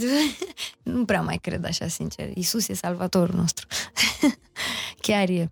Și mai e și chestia asta, asta zic, adică dacă vor doar pe strict emoțional și psihologic, există căi să poți să faci lumină și să-ți dai seama de să-ți cureți creierul, practic, și să-ți faci ordine în creier. Există multe căi. Poți să te duci la psiholog, poți să asculti podcasturi, poți să citești cărți, chiar se poate. Dar dacă vrei să te vindești cu totul, 100% ca persoană și să ajungi să fii ok cu tine și să trăiești o viață bine, bună, cred că e foarte importantă credința. Adică eu chiar nu vreau să par acum că sunt uh, Maria Sfânta Precista sau mai știu eu cine, dar uh, și nici nu vreau să influențez, pentru că știu că sunt foarte mulți oameni care uh, funcționează foarte bine și fără asta, știi? Eu am uh-huh. și eu în jurul meu oameni care așa sunt ei. Și treaba lor, adică nici nu încerc să-i conving să fie altfel. Dar pentru mine, ce am funcționat cel mai mult și ce mi-a dat cel mai mare discernământ, rugăciunea, postul, te ajută foarte mult. Postul te ajută enorm de mult. Adică eu acum am ținut aproape tot postul da, Paștelui. Da, da și m-a ajutat extraordinar de mult, îți zic. Adică m-a, m-a ajutat să fiu mai puternică. Am avut super multă puterne, ă, putere. Ai ținut inclusiv post ne- zile de post negru? Nu. Nu. Nu, nu, n-am ținut decât ă, post normal. Dar post ă, cu totul, adică nu încercam să nici nu judec, să nici nu înjur, să nu jur în trafic, să nu mă enervez. Să... Deși la gânduri ai ținut post, păi, nu doar la Păi am încercat. La gură. Am încercat, da.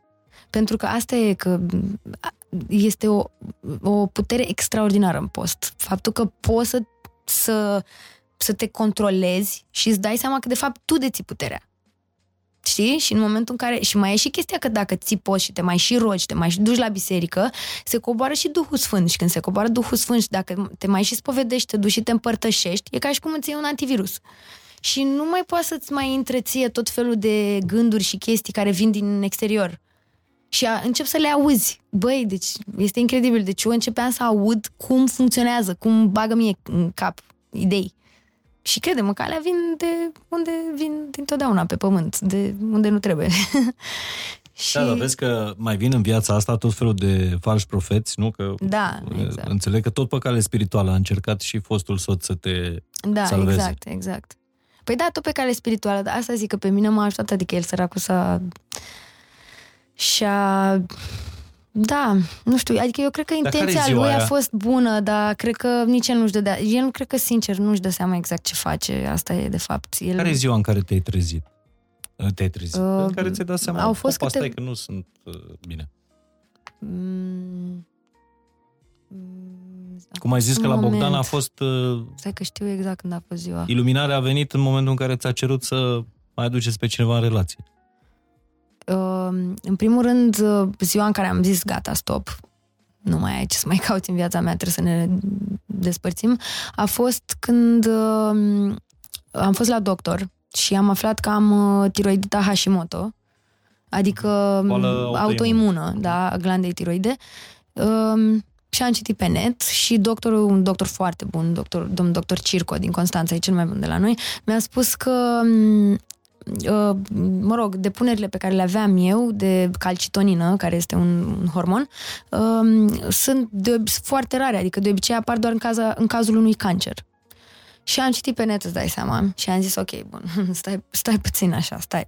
Eu nu fac cancer, deci să fie clar. Adică eu în momentul ăsta tai tot ce e negativ în viața mea și toxic.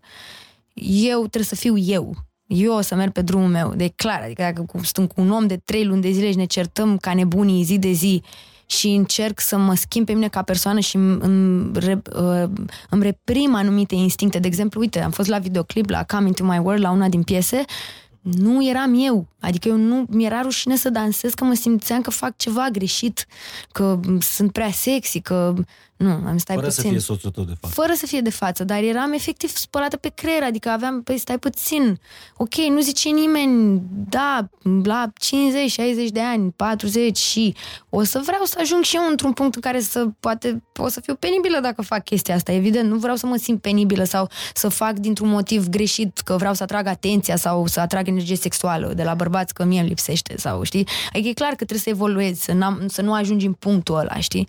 Dar nici așa așa, adică să te reprimi și să faci niște chestii de genul ăsta sau uh, să mă cert zi de zi să ne certăm din tot felul de motive stupide prin casă și să ajung să mi se spună de la doctor că e posibil să am cancer, adică în niciun caz, nu. Asta e clar că nu e ce trebuie. Adică mai bine stau singură decât să...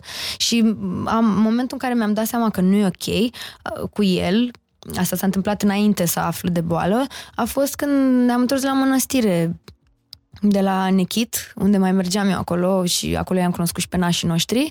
Uh, și la Mănăstirea Nechit este un părinte foarte, foarte bun, părintele Zenovie, care este efectiv un sfânt pe pământ, adică este...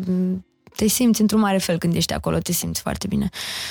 Și când am plecat de acolo, de la mănăstire, toate bune și frumoase, am stat la slujbe, la moliftele Sfântului Vasile, la de astea de curățări, de foarte bine ne-am simțit. Stăteam de obicei un weekend acolo, dormeam acolo și apoi plecam. Și când am, aj- când am ieșit pe ușa mănăstirii, el a început să facă niște crize nasoale, foarte nasoale. Adică niște crize. Și mi-am dat seama că el, prin faptul că, știi, și asta, chestia asta cu credința, de asta e bun creștinismul. Eu am ajuns la concluzia asta, pentru că te smerește. Știi? Că așa cre, uh, credincios și poate să fie și budiștii sau mai știu eu ce. Uh-huh. Suntem zei, suntem energie divină, noi suntem ființe divine. Dar până când tu nu ești cu capul plecat la rugăciune, n-ai cum să afli adevărul. Pentru că doar, doar așa ți intră adevărul. Că dacă stai cu capul în jos, îți vine lumina în cap. Dar dacă Dar tu el ești avea nevoie de atenție așa, sau de ce crezi că nu știu exact de ce avea nevoie, dar cred că ieșit e... din mănăstire, de la rugăciune, de la... Nu știu, avea, cred că avea și niște probleme. și se... Ca noi toți. Da, exact.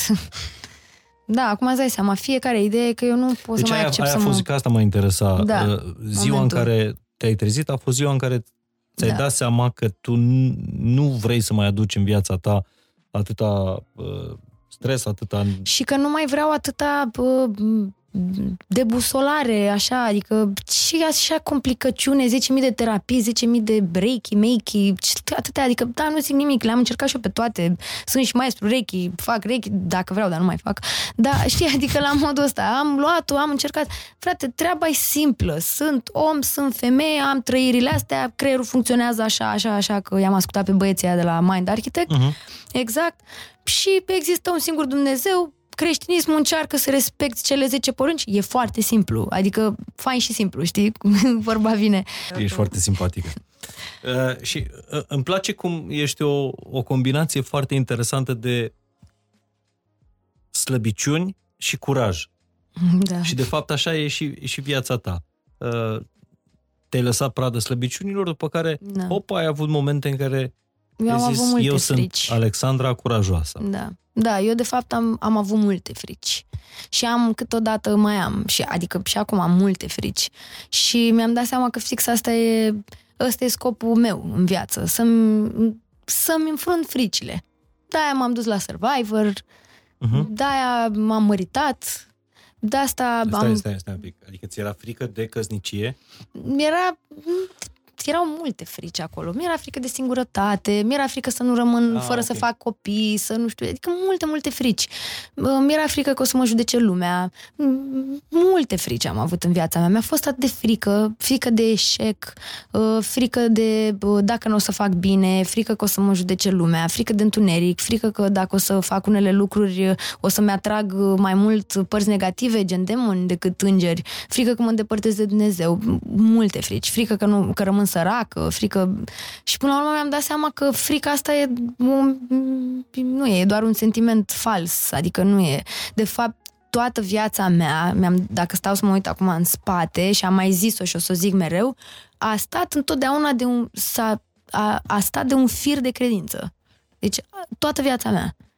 Toată viața mea e un fir de credință. Adică eu am avut încredere de mică că o să fac chestii.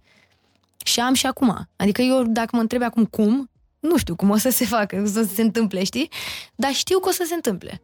Adică eu știu, știu că Dumnezeu nu o să mă lase, știu că de fapt o să se întâmple multe lucruri mișto și o să fac multe chestii și piese și o să lucrez și o să călătoresc și, și știi care e faza? Că chiar și dacă nu o să ajung să am succesul pe care l-am avut vreodată sau să merg în țările alea tot așa cum am fost până acum, dar simplu fapt că eu cred că o să fac ceva, prima piesă pe care o să fac cu primul producător când ies pe ușa asta, pentru mine e, o să fie wow. Știi? Asta e de fapt, asta e succesul. Să fie wow pentru tine, adică pentru mine chiar e wow. Și așa e și albumul ăsta, să știi. Pentru mine e wow, adică eu am făcut niște piese, poate pentru unii sunt uh, avioane sau, na, nu se încadrează neapărat, nu, nu sunt exact ce așteaptă lumea de la mine, ce așteaptă fanii, dar efectiv, uite, am o piesă cu Paul Iorga, Cherry Lips, care e, este cea mai frumoasă piesă pe care am compus-o vreodată în viața mea. E ceva mână dumnezeiască acolo, mai ales că înainte să o compun, ce crezi? M-am rugat la Fecioara Maria să manifeste ceva prin mine. Și fix așa s-a întâmplat, mi-a venit ideea direct. Piesa asta. Da, Cherry Lips. Și mai e și o piesă uh, Lie, Lie, da. care e după Maria Maria Lătărețu. Lătărețu. Exact, după piesa Lie, Lie, Ciocârlie. Ciocârlie. Da, aia este la fel, o manifestare, e o piesă pe care am făcut-o de trei ani de zile, tot așteptam să o lansez, așteptam momentul și este ca o dedicație pe care mi-am făcut-o mie, dar în același timp și României și în același timp uh, oamenilor, așa, în general. Uh-huh. Pentru că tot timpul m-am gândit că eu mă, re- mă regăsesc foarte mult în povestea României, știi? Eu m-am trădat singură, am fost trădată de alții, la fel cum și România s-a trădat pe ea, în același timp a fost trădată de alții, francezi și așa mai explicație. departe. Da, și mi-am dat seama că de fapt, de să știi că eu tot timpul am fost foarte legată de România și mi-am dat seama că în, în momentul în care noi mergem așa pe drumul nostru și ascultăm de inima noastră și facem ceea ce simțim, atunci ne-a mers cel mai bine. Alexandra, dar tu când ai fost cel mai în întuneric? Spiritual. Mm. Cred că... Nu mai știu. Cred că în perioada când eram atunci la, cu Marcel, mm, eram, nu mai credeam în Dumnezeu. Adică nu, nu că nu mai credeam, nu, mi se părea o tâmpenie asta cu creștinismul și mi se părea că vor să ne spele pe creier și că e doar o chestie de manipulare și așa eram. Da? Da. Dar am avut noroc cu maica mea, că maica mea mereu îmi zicea. Dar cine îți zicea cineva asta sau citeai tu niște... Citeam tot felul de chestii, auzeam în stânga și în dreapta și știi cum e tu când, când îți intră, ți se inserează așa niște gânduri în cap, pe, de oriunde ar veni ele, tinzi să le crezi uh, și tot ceea ce faci, ele de fapt se duc în subconștient și toate acțiunile pe care le iei, le iei bazate pe acele gânduri care sunt în subconștient, pentru că tu nu le gândești conștient. Că dacă le-ai gândi conștient, le-ai analiza și ți-ai dat seama dacă sunt bune sau nu. Mai ales în cazul celor care nu sunt bune. Dacă sunt dacă ești conștient, ești clar, a, stai mă că ăsta nu e gândul meu. Dar dacă el se, se duc în subconștient, faci tot felul de alegeri. Și cred că fix alegerile pe care le-am făcut eu atunci erau alegeri care nu veneau din lumină în niciun caz, veneau din întuneric. Adică erau gânduri din întuneric și mai ales faptul că mi se părea o prostie creștinismul și credința în general. A, și era părea... vocală cu chestia asta, uh-huh. că Mhm. spuneai... Da. Și așa îmi și atrăgeam în jurul meu oameni. Adică ajunsesem să mă înconjor cu oameni de genul ăsta, care nu credeau în nimic, nu aveau niciun Dumnezeu. Și așa se întâmplă, de obicei. Adică dacă crezi ceva bun, ți atragi oameni buni în jurul tău. Dacă crezi ceva... Uh-huh. Că ești media celor cinci oameni, ceva de genul. Corect. Da. Deci el a fost momentul tău de, Da. de întuneric, absolut spui. Da. Când ți s-au și întâmplat o mulțime de Da, mi s-au întâmplat, da. lucruri. Și țin minte că tot atunci... Negre. Da, și nu găseam niciun motiv pe, ca să trăiesc atunci. Adică chiar mă gândeam la un moment dat să-mi iau viața atunci, în perioada aia. Și chiar am încercat să-mi iau de două ori, când eram cu Marcel. Deci e clar că astea nu sunt gânduri bune. Astea nu sunt din lumină. Pentru dacă te fac să... Adică să-ți iei tu viața. Adică Deci tu să... erai într-un super succes uh, Da. mondial, da, global. Da. Da, și țin minte și acum că eram în Elveția la un concert undeva în munți, într-o stațiune și am, luasem pastile de somn ca să nu mă mai trezesc și a venit taică și m-a pus să vomit, să beau apă multă și să vomit, că na, așa se Deci făcea. tatăl tău te-a găsit în cameră. Da, că el avea mereu cartelă de la mine, că el era tur managerul meu timp de 2 ani și ceva. Și la evenimentul ăla, ca să vezi, era până și președintele Austriei. Uh, Elveției, pardon. Adică... și erau toți Deci nebuniți era să o mă stațiune de cunoască lux, și așa. bănuiesc ceva- Da, da, da, și era o petrecere, o petrecere privată, ceva, la o stațiune de schi. Și ei încercau să mă cunoască, să nu știu ce, și eu nu vreau, nu vreau, nu vreau să mai trăiesc, eram... Deci îți dai seama, alea nu sunt gânduri de la Dumnezeu, în niciun caz, dacă cineva a încercat să-mi ia sufletul mie. Cum că eu să nu mai fiu aici așa drăguță, să vorbesc cu tine acum? Închipuiți-vă! Cum Doamne s-ar fi... ferește. Doamne, exact. Dar tatăl tău, n-a, tatăl tău n-a încercat sau n-a reușit să te ferească de abuzurile... Ba da, dar nu-l ascultam. Și de ce? Pentru că el avea... A, tu erai sub altă influență. și avea stigmatul ăla că el avusese bă, perioada aia de 50 și ceva, la 50 și ceva de ani, când avusese un... uh, Așa, a avut și el o cumpănă, să zic, și nu mai voia să... Nu mai putea să mai muncească. Adică el toată viața a vrut să ne țină pe noi așa în puf și pe mine și pe maică mea și n-a lăsat-o să muncească. A fost un pic uh, gelos și un pic uh, șobolan și el și a ținut-o Aha. pe mama mai mică cu 9 ani acasă. Și după aceea, reversul medaliei, știi, când a văzut că la 50 ceva de ani prea mai făcea față, că erau din ce în ce mai mari nevoile și să muncești doar tu, să nu poți să ai niciun alt venit, să nu te bazezi pe nimeni decât pe tine, întreaga familie, e un pic complicat, știi? Și, în fine, a început el să facă niște chestii și eu aveam mentalitatea asta față de el, aveam percepția asta față de el că el e băiat rău, știi, că e the bad guy. Și așa am rămăsese întipărită chestia asta până când, mă rog, a venit cu mine în concerte și îți dai seama că mi-am dat seama că nu e așa, adică l-am văzut că nu era chiar the bad guy cum îl percepeam eu în adolescență. Era și el un om. Și cum a încercat logic. el să te extragă din combinația Păi îmi asta zicea, nefericită? îmi zicea Îți direct, zicea? da, Dar nu îmi l-ascultai? spunea, nu, nu l-ascultam, îmi zicea mereu că m, el a văzut uh, mail-uri la nu știu cine pe laptop și că i-au zis promotorii că a vorbit cu ei de acolo și promotorii spuneau că era, erau anumite sume și eu știam că sunt alte sume. Și eu, una, două, mă duceam și le ziceam lor, știi? Lui Marcel și lui Andrei și ei ziceau, da, bine, tai că tu care bea și nu știu ce și tu îl crezi pe el, că nu poți să ai încredere, că așa, că e un om de neîncredere și că bla bla bla. Și eu ziceam numai că să nu se mai bage, să-i zică să fie așa, să-și vadă de treaba lui și că... Adică eram... Cred că și atunci eram în întuneric și atunci chiar eram în întuneric, adică nu puteam să văd de fapt adevărul, asta Da, e, da, să știi? discern. Să discern, da. Și na, uite că am avut noroc Și tot la fund a trebuit să ajungi, tot la... Da. Rock bottom ca să... E, că Poți să te eu, trezești. că pentru că mi-am pus singură chestia asta de asta, pentru că de la început când au venit ei și mi-au propus să schimbăm contractul, că inițial aveam alt contract și după aceea au venit, după ce am avut piesa Saxo Beach și era de succes, au venit cu contractul pe mașină și mi-au zis să semnez, că dacă nu semnez o să stau 5 ani în casă. Și atunci eu am spus, ok, eu o să, semnez, o să semnez, că nu vreau să stau 5 ani în casă, dar dacă mă furați, o să fie păcatul vostru. Adică nu o să stau să vă caut zi de zi, că nu poți să ai o relație cu cineva și să-l controlezi non-stop, știi? Ei, și ei s-au bazat pe chestia asta și fix asta au făcut, m-au furat. Dar, vezi, adică, de fapt, eu singură mi-am pus uh, programul, dacă stai să o iei așa, la 19 ani. De asta zic că copiii trebuie să fie duși de mici la psiholog, ca să știe ce putere au. Deci e- tu nu trebuie să ajungi la 19 ani să iei decizii cum am luat eu, bazate așa pe emoții și pe... Nu!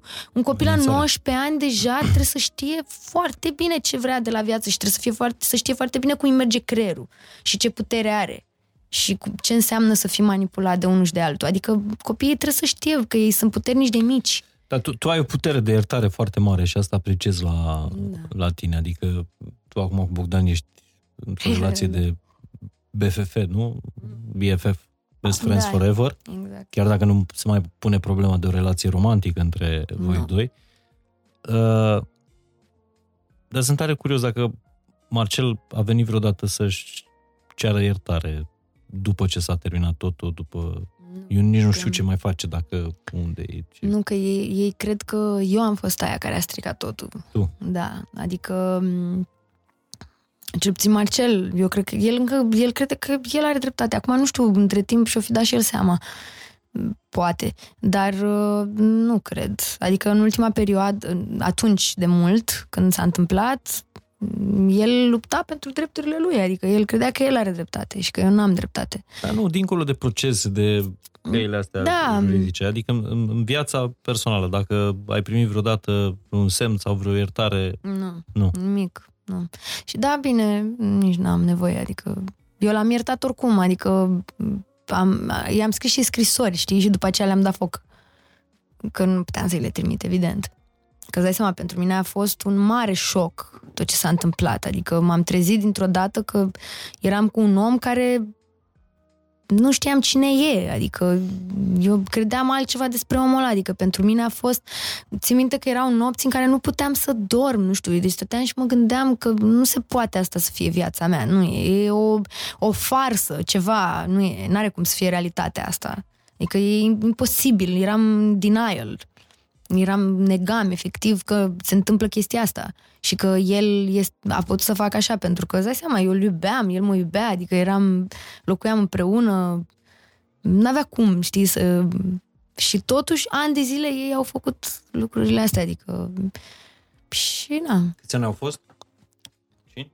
trei ani jumate, cam așa. Din 2010, parcă până în 2013, ceva de genul. 2009-2010 până în 2013. Așa cum ziceam, încercam din fiecare podcast cei care ne ascultă să, să rămână cu ceva și cred că din poveștile tale n-ai cum să nu rămâi cu, cu, cu foarte multe Da. lucruri, chit că e muzica ta. Unele dintre piese născute chiar din suferința asta, chiar Da. dacă pare, sună clișeu. Și din relații. Păi albumul ăsta, de exemplu, este un album făcut din fostele mele relații. Adică toate piesele Uite sunt ce s-a compuse... ales de relațiile Alexandru Da. Stan. Așa m-ați lăsat. Vulnerabilă. Da, păi chiar am scris, am zis că ăsta e ultimul album pe care îl mai scriu despre iubiți, despre foștii mei iubiți. Că Așa. de acum încolo trebuie să încep să scriu piese și m, pentru femei, mai așa, mai un pic mai mai power, așa, știi? Mai... Și chiar am scris în Anglia, acum când am avut uh, sesiunea asta în februarie, toate piesele au fost făcute mai mult pentru femei. Și n-am scris despre... De, un- despre un singur tip am scris, pe care l-am cunoscut și, da, bine, se numește King Patrick, dar nu a fost dramă sau ceva. E o cine e poveste Patrick? drăguță. E un tip cu care m-am cunoscut eu. King, un rege, King Patrick. Da, am numit-o. Ce vrei? Na, am și eu nevoie de Adică material. ți-ai- Nu, sunt ca o poetă, am nevoie de material. Ți-ai făcut de un personaj imaginar sau ai inspirație. trăit Nu, o nu, rela- chiar a existat, dar nu a fost nimic. A fost așa o, un fling, o îndrăgosteală. Dar nu, a fost ultimul om de care m-am mai îndrăgostit. Nu mă mai îndrăgostesc o perioadă. Nu, adică gen simt că am atât de multă putere de a iubi oamenii din jurul meu și în special bărbații, dar nu mai vreau să mai am, să mai aibă parte de timpul meu și de energia mea, știi? Despre asta e vorba. E vorba despre faptul că eu muncesc, fac lucruri, uh, am o echipă în jurul meu care muncește, uite, oameni care muncesc foarte mult și în momentul în care mă îndrăgostesc, săraci oamenii rămân pe pauză, îți dai seama, rămân... Da, stai că s-a îndrăgostit Alexandra. îți dai seama. Unul la mână. Nu mai visezi la făt frumos? Nu, Nu mai crezi în salvatori? nu. Trei? Trei. um, nu știu, vreau să ajung să am un Grammy. Neapărat. tare asta. Îmi doresc super mult să am un Grammy și să ajung la Met Gala. Asta am zis că îmi Mama, doresc. ai ai lipsit anul ăsta, că ți-ai Da, am lansat albumul lipsit. în Da, acea dar uite că săptămână. m-am, de asta m-am îmbrăcat așa la evenimentul meu, zici că eram la Met Gala. Da, și ziariștii în România te-au întrebat de ce ești așa dezbrăcată, Alexandra. Da, e ca să întrebe ei, ca să vândă ziarele, ca să nu rămână șomeri. Vezi de asta? Că dacă nu m-aș dezbrăca eu, ar rămâne șomeri. Da, uite, îmi place visul ăsta să, să, să ajungi într-un an la, la Met Gala. Da, și să De- am Grammy Bun, neapărat. fii atent, ne imaginăm.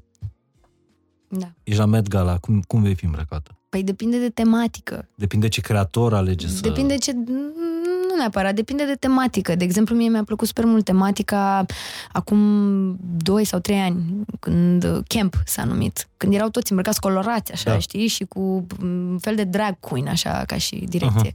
Carnaval, așa, un fel de filme din anii 60, ceva de genul. Am înțeles. Dar și acum a fost tot, tot cre- o tematică foarte mișto, numai că mi, s-a părut, mi s-au părut slabi. Mi s-a părut, Slăbuți, nu? Da, da, da, au fost slabe aparițiile. Adică eu cred că dacă mă duceam, mă îmbrăcam mai bine. Că, cum ai fost îmbrăcată la lansarea ta, dați căutare repede pe Google acum. Da, dacă l-ați lansare Rainbows.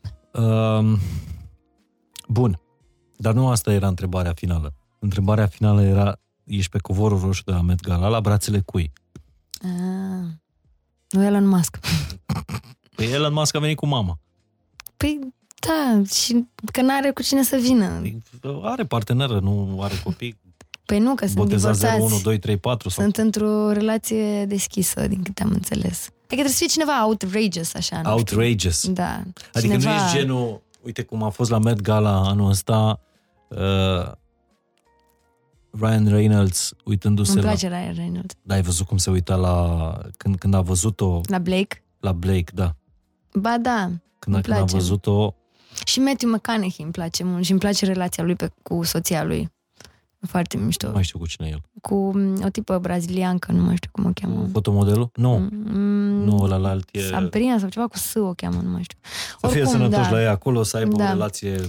Da, normal, îmi doresc și eu, îți dai seama, Netoxică. un, o relație de asta m, power couple, așa, să fim amândoi de succes, să ne susținem unul pe celălalt, să ne...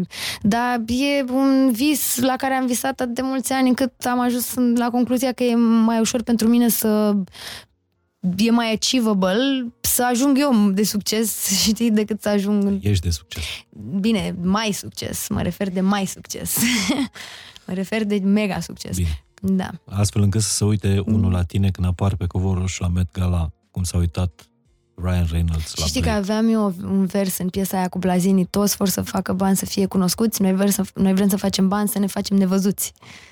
Fix, Da, da, da, e foarte Știi? tare piesa aia. da, fix asta Nu e mi-aș pe- fi dorit. A, asta nu e Nu e pe album, nu, că e veche. Fix asta mi-aș dori, știi, asta îmi doresc. Îmi doresc să am așa posibilitatea să fac muzică doar când vreau și ce vreau eu și să pot totuși să susțin oamenii din jurul meu, adică să nu m, fie presiune pe band, Mhm. pe echipă, pe toată lumea, adică să poată să lucreze, știi, în continuare, să pot să-i plătesc, să fie tot așa, să fie un sistem care să meargă de la sine și să pot să plec m, nu știu, când vreau să mă duc să-mi închiriez o insulă cu iubitul meu, să dispărem, să nu ne vadă nimeni o lună și în același timp când ne întoarcem, nu știu, să lansăm o mega, un mega trend, o mega aplicație sau ceva, știi? O chestie de asta. tare. Deci îți trebuie Da. un iubit care să fie în zona asta de Da. blockchain. Dar de... trebuie mai întâi eu să devin așa, știi? Asta e faza. Trebuie Exact. să fiu eu sustenabilă, Să-l atragi. autosustenabilă, exact. Asta e de fapt autosustenabilitatea. Dacă ești tu ești autosustenabil, o să ai numai oameni de genul ăsta în jurul tău. Dacă tu ești dependent tot timpul de oameni, o să ai și oameni dependenți de tine. Și, De-aia am tras de podcastul ăsta Da. până în momentul Ca să ăsta, zic pentru asta. că asta este, asta trebuia zis. Vezi? Gata, asta Știam că trebuie exact. să vină Era o chestie pe de genul drum. ăsta. Îți mulțumesc mult de tot, Alexandra, care, uh, da, o, o știți, pe care o știți din muzică, dar uh, altfel n-a făcut doar muzică, a făcut și foarte multe și a făcut și foarte multe filme la viața ei. da. Și tot felul de filme. Dar nu mai vrea să trăiască în filme, după cum, uh, Nu. cum ați auzit. Da. Îți mulțumesc tare Eu mult, îți mulțumesc. Alexandra. Chiar a fost o, o, o conversație, repet, despre relații, pentru că foarte multă lume trăiește în, în relații Da. toxice și trăiește alături de oameni care manipulează pe nevăzute, pe nesimțit. Exact. Și cred că povestea ta e de ajutor pentru, pentru multă lume. Da, și așa cum a zis psihologa mea, o zic încă o dată, cu cât îți satisfaci singur mai multe nevoi și ești autosustenabil, cu atât o să știi mult mai bine ce-ți dorești de la o relație și o să ai o relație mult mai ok.